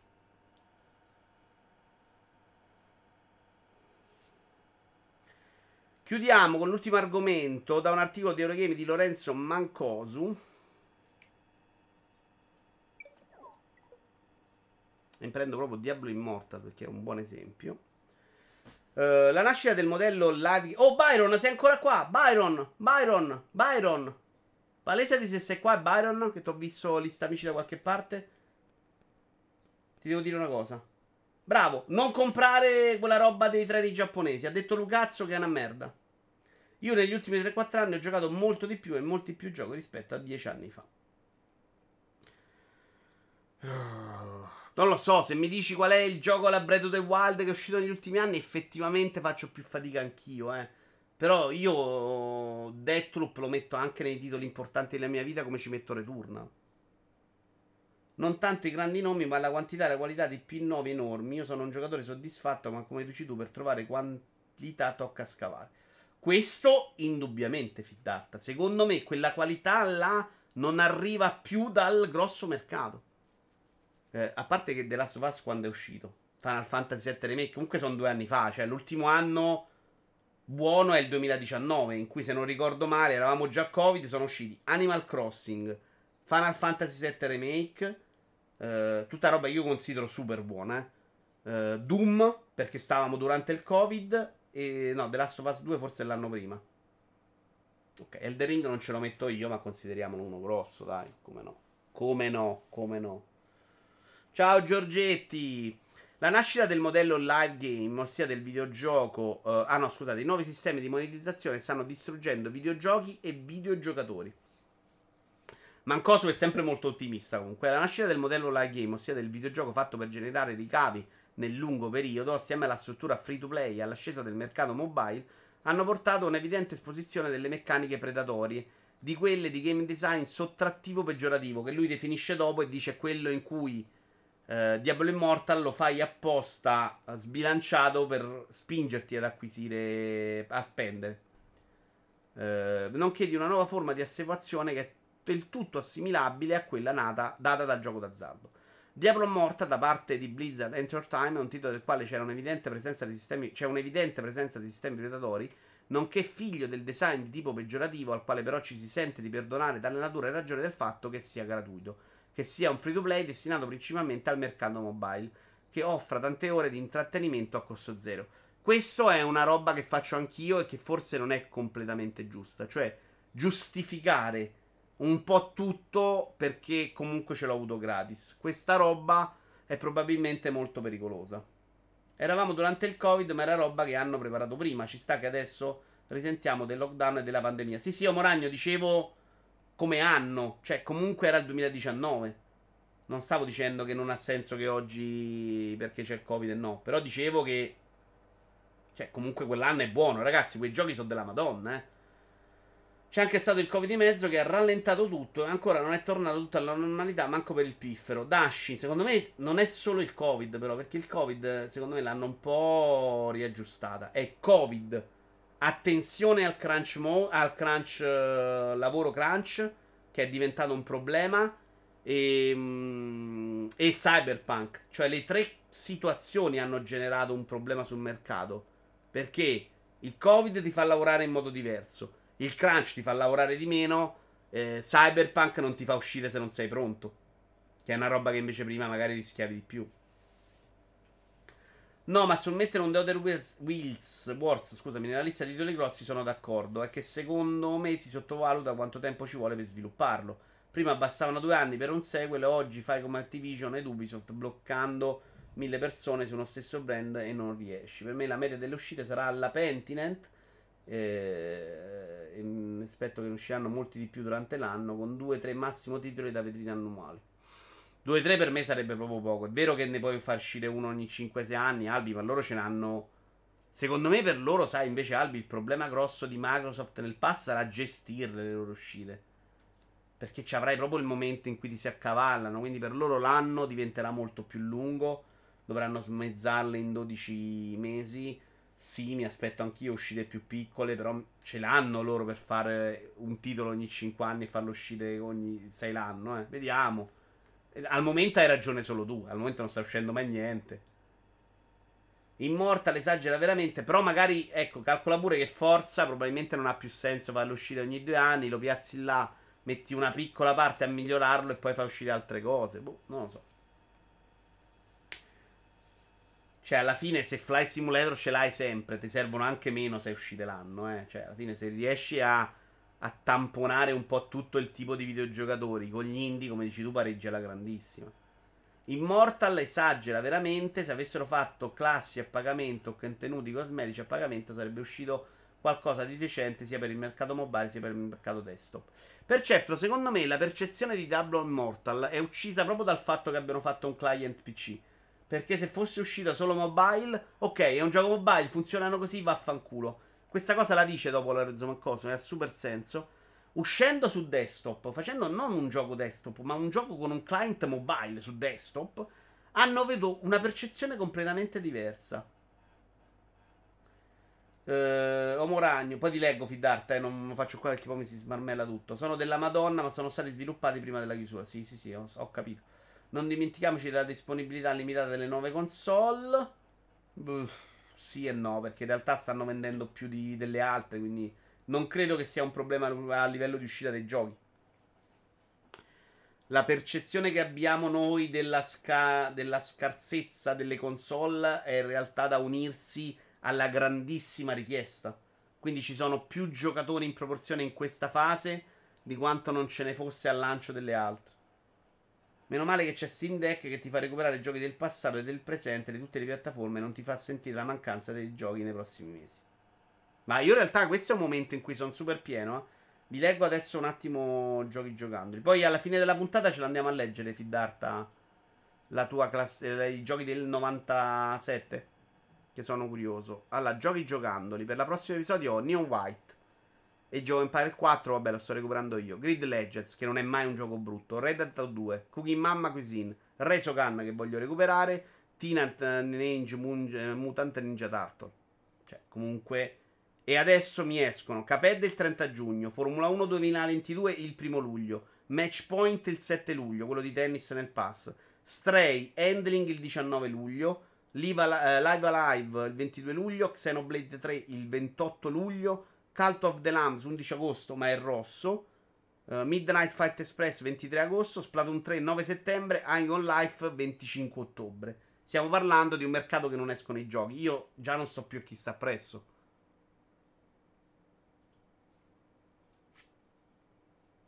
Il Covid, secondo me, li ha aiutati i videogiochi. Le software house hanno risparmiato un sacco facendo lavorare da casa gli sviluppatori. La mia azienda ha risparmiato 5 milioni nel 2020 e costringendo le persone a rimanere a casa ha aumentato la vendita in generale.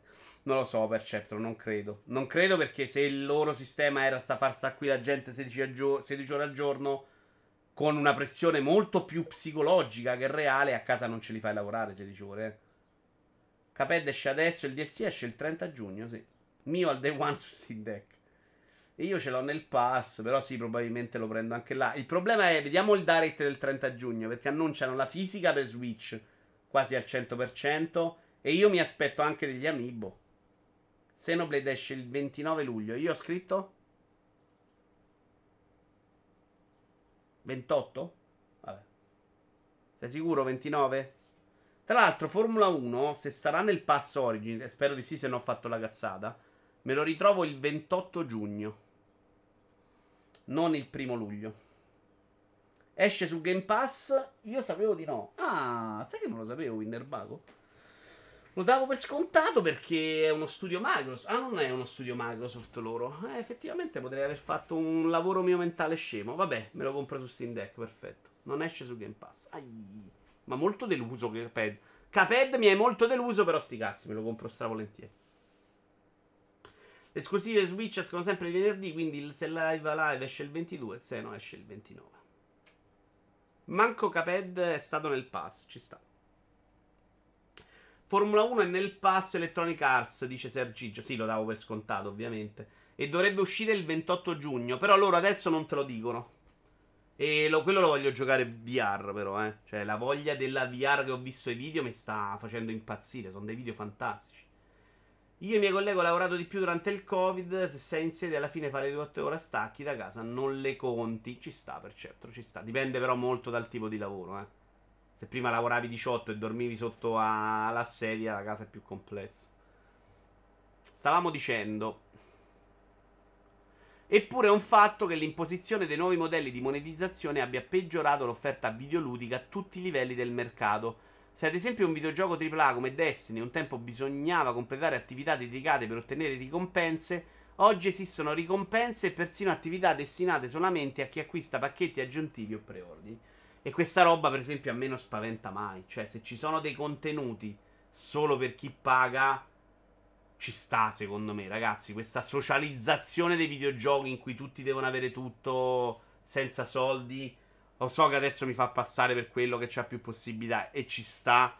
Però anche il tuo tempo, secondo me, che puoi star lì mille ore a raccogliere cazzatine, è uno sbilanciamento rispetto a me. Io non ho il tempo e i soldi e ho un contenuto diverso. E non è bellissimo quello che volete, però secondo me fa parte del mondo. Cioè, non, non mi pare che io possa comprare tutto quello che voglio su Amazon. E sicuramente posso comprare più cose di altri. Nei Lego io compro più di altri. Cioè, mi sembra una roba normalissima. Nei videogiochi invece si dà per scontato che tutti devono avere tutto per forza.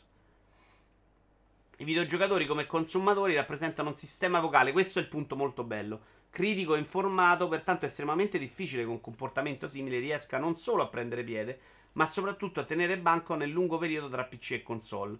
Un semplice esempio a sostegno di questa tesi risiede nel cash shop di World of Warcraft, che non gode della medesima prof- profittabilità degli MMO mobile a causa della maggiore importanza che la storica comunità di videogiocatori attribuisce alle ricompense ottenute normalmente. Quello e World of Warcraft forse paghi ancora un abbonamento dall'altro. Però è vero che in un mercato come il mobile, con un pubblico abituato solo a quel tipo di esperienza, hai molto meno reazione negativa.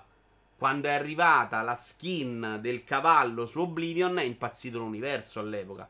Una roba a cui ci siamo anche un po' abituati. E per me è uno sticazzi finché è skin estetica, assolutamente. Eh, però è evidente che questo mercato è molto meno abituato. Intanto perché i giochi li paga. E quando un gioco lo paghi sei molto meno pronto ad accettare che ci siano contenuti extra no? Io pago Sky, non voglio vedere la pubblicità prima che metto. Eh, anzi, io non lo pago in realtà, me la paga mia madre. Mi dà molto più fastidio che ci sia della pubblicità prima che faccio partire un contenuto. Se vado o idem su Netflix mi darebbe molto fastidio la pubblicità, visto che pago l'abbonamento. Se sto guardando la televisione canale 5, sti cazzi, cioè eh, me la stanno dando gratis, sta là e ci sta che, che si paghi con la pubblicità. Quindi che sul mobile riesci molto più facilmente ad introdurti con queste meccaniche, è un fatto, perché semplicemente quel pubblico è abituato a quello e solo quello. Ci piace pensare, d'altra parte, che questa potrebbe rivelarsi invece l'occasione giusta per i publisher di videogiochi per trovare, qui mi dovete aiutare voi, strategie di monetizzazione che non rispondono solamente alle esigenze del costo economico, ma anche a quelle del costo sociale e del costo etico. Allora, che questa potrebbe rivelarsi invece l'occasione giusta per i publisher di videogiochi per trovare strategie di monetizzazione che non rispondano solamente alle esigenze del costo economico, ma anche a quelle del costo sociale e del costo etico. Forse l'ho capito adesso, cioè sta dicendo monetizziamo prendendo anche in considerazione i danni, anche l'etica e la morale, non solo i soldi, fondamentalmente. Ha senso. Ha senso, è molto complicato però secondo me dobbiamo toglierci anche dall'idea che deve essere gratis un videogioco. La, l'anomalia è la vendita free to play, secondo me. Ok, io, il patto deve essere quello: meno free to play. Eh, c'hai un costo. Eh, aboliamo i free to play, la, aboliamo la monetizzazione. Ritorniamo a una videogiochi che costano. Eh, mi sta bene, però poi i videogiochi dovete pagarveli. Eh, questo è un fatto. Eh, il problema è che un gioco come Genshin Impact esisterebbe a fronte di un costo di 5 euro, 10 euro, 15 euro, 60 euro? Genshin Impact è un gioco viene, a cui vengono offerti contenuti su contenuti continuamente, nuove donnine, nuove cazzatine, eccetera, eccetera. No, sarebbe un gioco fatto e finito che sta lì, te lo giochi, finisce e vai avanti. Questa roba avrebbe un pubblico su mobile? Boh. Io se ci sono contenuti cosmetici a pagamento sono contento perché magari gli sviluppatori riescono a farci più soldi. Poi a me non frega niente dei suddetti contenuti. Ci sta Ultraviolet, nemmeno a me. Però magari c'è quello che l'armatura figa vorrebbe averla perché gli interessa l'estetica e quindi gli dispiace se una roba che gli piace è solo a pagamento. Capisco anche il suo punto di vista che è molto diverso dal mio. Io non personalizzo mai nei videogiochi, io prendo Sapete quando c'è il, la, la roba iniziale per crearlo? Automatico, sempre, non me ne frega proprio. Poi succedono queste cose. Eh, fanzine Persona 5 fondati Sì, l'ho letta, però che c'entra? Ah, che si è speso tutti i soldi in Genshin Impact, sì. No, però questo articolo, che adesso qua non ho selezionato le parti, parla anche di questi metodi per fare soldi all'interno che sono un problema. Questo problema va affrontato, va regolamentato. Ciao Faber, va regolamentato anche dall'industria, perché se no finisci veramente pareggiato al biliardino e non bisogna rispondere no, che cazzo, i videogiochi sono tutti fantastici. No, cerchiamo di capire se sta roba è tossica ed è sbagliata. Cerchiamo di trovare il modo perché non si faccia Jash Impact magari che dura 10 anni perché poi, e poi devo fare la monetizzazione allucinante dentro, ma magari facciamo un Jash Impact bello che si ripaga col costo iniziale e non devi fare le skin. Perché è un circolo vizioso al contrario in cui tutto è giustificato dal fatto che i costi sono alti, eccetera, eccetera. Però beh, il videogioco lo fai alto tu perché sai che vuoi fare quei soldi là. Quindi non è esattamente sempre come l'ho presentata adesso a favore di chi fa videogiochi, ecco. Allora, chiuderemo andandoci a prendere la uh, lista di Fiddarta del 97. Abbiamo visto un 98 della Madonna. 97 Castlevania Symphony of the Night GoldenEye 007 Star Fox 64 Parappa the Rapper The Curse of Monkey Island Qual è The Curse of Monkey Island? Il primo, no? Age of Empire Mario Kart 64 A me sembra già nettamente peggio del 98 Però dai, non è vero che è meglio questo Fallout il primo, Sonic R. A livello importanza nella storia, Ocarina of Time, Half-Life è difficile che li pareggi, eh. Duke Nukem 64. È un bell'anno, secondo me pareggiabile a 2019 nettamente. Cioè, quello del 98 è già un'altra roba, dai. The Cars è il terzo, ok, quindi già non un capolavoro. Non è una soluzione, ma costringe gli sviluppatori a rilasciare le percentuali delle varie loot box a livello europeo in maniera simile a quello che succede in Olanda. Aiuterebbe molto. Sì, per certo, quella roba ci sta. No, ma sta roba devi assolutamente fare in modo. Le loot box, no, secondo me. Mai nella vita, io le toglierei proprio. Secondo me non è un buon sistema. La slot machine all'interno del gioco, no. A pagamento. A pagamento mi metti tutte le cazzo di skin che vuoi, assolutamente. La loot box ma anche le carte di FIFA, eh. Non va bene, le bustine. No. Quella roba per me non ci deve stare. Se vai a un minore. Poi se trovi il modo di farlo andare sulle maggiorenni, so cazzi tuoi. Però minore no. Mai nella vita. Il pagamento per roba estetica va benissimo. Ma neanche nella roba estetica le loot box. Overwatch 2 c'aveva le loot box per roba estetica. Mi pare che non cambiasse mai niente all'interno del gioco. Ma mai con una roba che pesco a caso. Ma chi te se incula? Ma vado là, mi compro quello che mi piace, sì, metti i prezzi che vuoi tu, pure 100.000 euro, però poi sono cazzi miei. Il pagamento per roba estetica va benissimo e sono disposto a spendere a bellisco, altrimenti mi tengo la skin base. Quello che non va bene, qui scopro l'acqua calda, è il pay to win per roba che non, solo estetica, ma, che non è solo estetica ma migliorativa. Sì e no, Moragno. Ti dico che io arrivo ad accettare anche il pay to win, cioè io non ho tempo, io non inteso come video UR, io in generale non ho tempo per giocare, ma mi vendi eh, un personaggio di livello 60 e mi permetti di fare le quest fighe che arrivano alla fine del gioco. Per me quella roba, se tu il gioco lo programmi non in funzione di farmi comprare il personaggio, va benissimo. E c'è un mercato, perché c'è gente che ha meno tempo, vorrebbe giocare Destiny oggi io, che ho tempo e voglia, mi piacerebbe fare i raid con Stone e Byron. O giocarmi l'ultima espansione. Non lo faccio perché dovrei comprarmi il gioco e poi star dentro un sacco di ore a fare robe che odio. Che piace ai giocatori di Destiny. Quella possibilità di farmi pagare per andare direttamente a fare robe fighe, per me ci sta sempre. Il problema qual è? Che nel momento in cui lo metti, la gente ti dice che tu hai fatto la roba di merda in mezzo perché vuoi vendere quello. È un fatto, no? Gran Turismo ti regala più macchine che ti ha mai regalato nella sua storia nel momento in cui l'hai messa in vendita non va bene i prezzi e ti dicono che hai fatto guadagnare poco perché vuoi vendere quello. Che magari è vero, anzi sicuramente è vero, però se vai a vedere quando non c'era una microtransazione era la stessa cosa. Final Fantasy VII non l'avevo visto fin d'altro. Ma Genshin Impact lo fanno free to play con le slot perché conviene a loro, non li forza nessuno. Non ho capito il tuo punto in realtà. Allora, ricostruendo, in realtà qui lo stavo criticando Genshin Impact. Jash Impact, la scusa delle microtransazioni in generale, è quella che faccio il gioco gratis, devo comunque monetizzare per, per pa- farmi pagare il videogioco e quello che faccio, cioè contenuti un gioco che dura 8 anni, che te, se vuoi te lo giochi gratis. Che è una roba che si può fare su Genshin Impact. E loro ti dicono: Io metto la microtransazione perché così posso farti contenuti per 5 anni. Tu hai un gioco per 5 anni. Io vendendo quella roba ti do questa possibilità. La verità è che loro fanno un gioco che fa i contenuti anche in 5 anni perché poi vogliono vendere quella roba che evidentemente gli dà più soldi. È un cane che si morde la coda, no? Però è un fatto che se io non voglio spendere, io ragazzi, microtransazioni nella mia vita non ho speso un cazzo e ho giocato un sacco anche free to play questa roba è evidente, cioè la maggior parte dei free to play, compreso Diablo Immortal in cui sono a livello 30, poi un po' smesso di giocarci, ma continuerò a giocarci. Me lo gioco e non spendo niente. È difficilissimo che a me mi fai cacciare soldi in quel modo. È più facile che mi dici Diablo Immortal 30 euro e te li do. Ma per me, una volta che sono dentro, se posso giocare gratis, è difficilissimo che mi fai cacciare il grano. l'ho cacciato qualche volta, sicuramente per DLC espansioni, mai per cazzatine che io ricordi. Però magari è successo.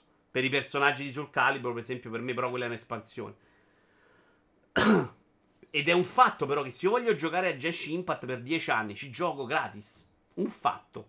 Ah no, forse una volta su mobile al uh, gioco quello dei Simpson gli ho dato i soldi. Abbastanza buttati là, tra l'altro. Eh, questo è il succo. Eh, eh, e quindi ci sta pure che loro dicono: Ok, io ti faccio un gioco gratis per un sacco di giocatori e poi me li riprendo da un'altra parte. Per chiarire. The Cars è il terzo. The Cars non è canonico, se non erro. Tra l'altro parliamo di. Monkey Island.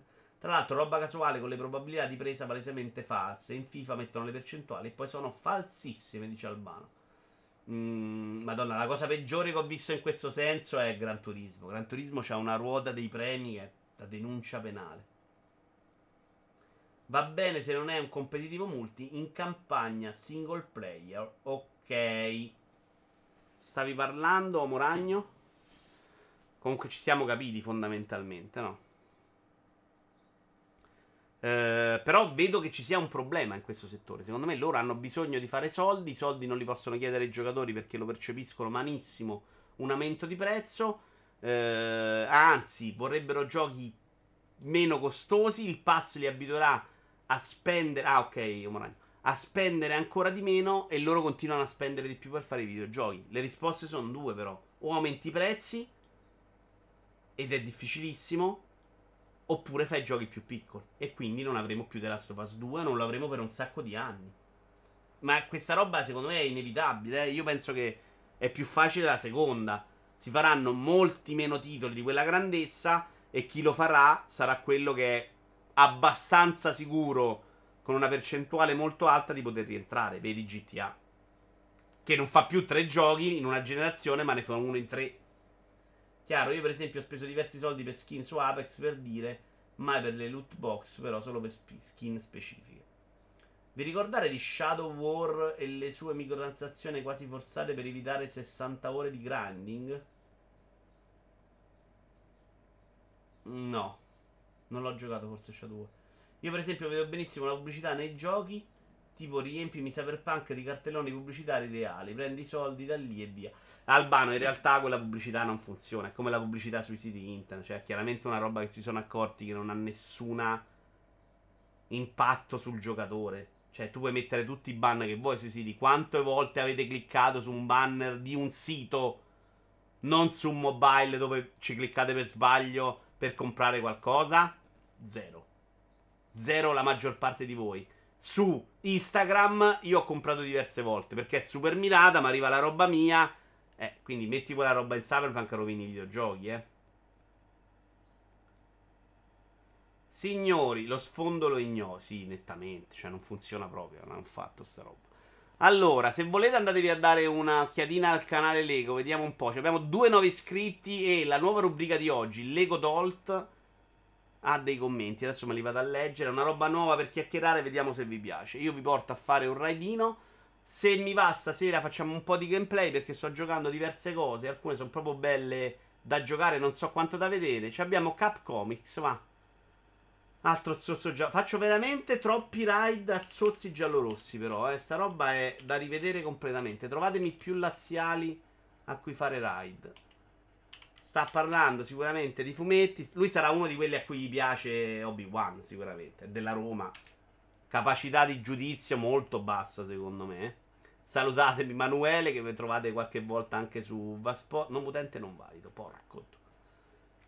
Ride, Cap, Comics. E soprattutto, ora che andate là, ditegli che il lupetto sull'armadio giallo-rosso ci fa schifo. E trovate, ditegli che è un insulto per gli spettatori. Perché non è giusto mettere quel, quella roba così in faccia. Ciao Fidarta, grazie a te, grazie a tutti. Mi sono divertito. Era una puntata un po' a rischio per, per, perché era piccolina, invece è venuta bella un paio d'ore. Eh, se nel caso ci vediamo stasera. Ciao, grazie. Ciao, ciao, ciao, ciao, ciao. Bianco nero Twitch molto severo, però, eh. Cirux, molto, molto severo. Eh, la voglia di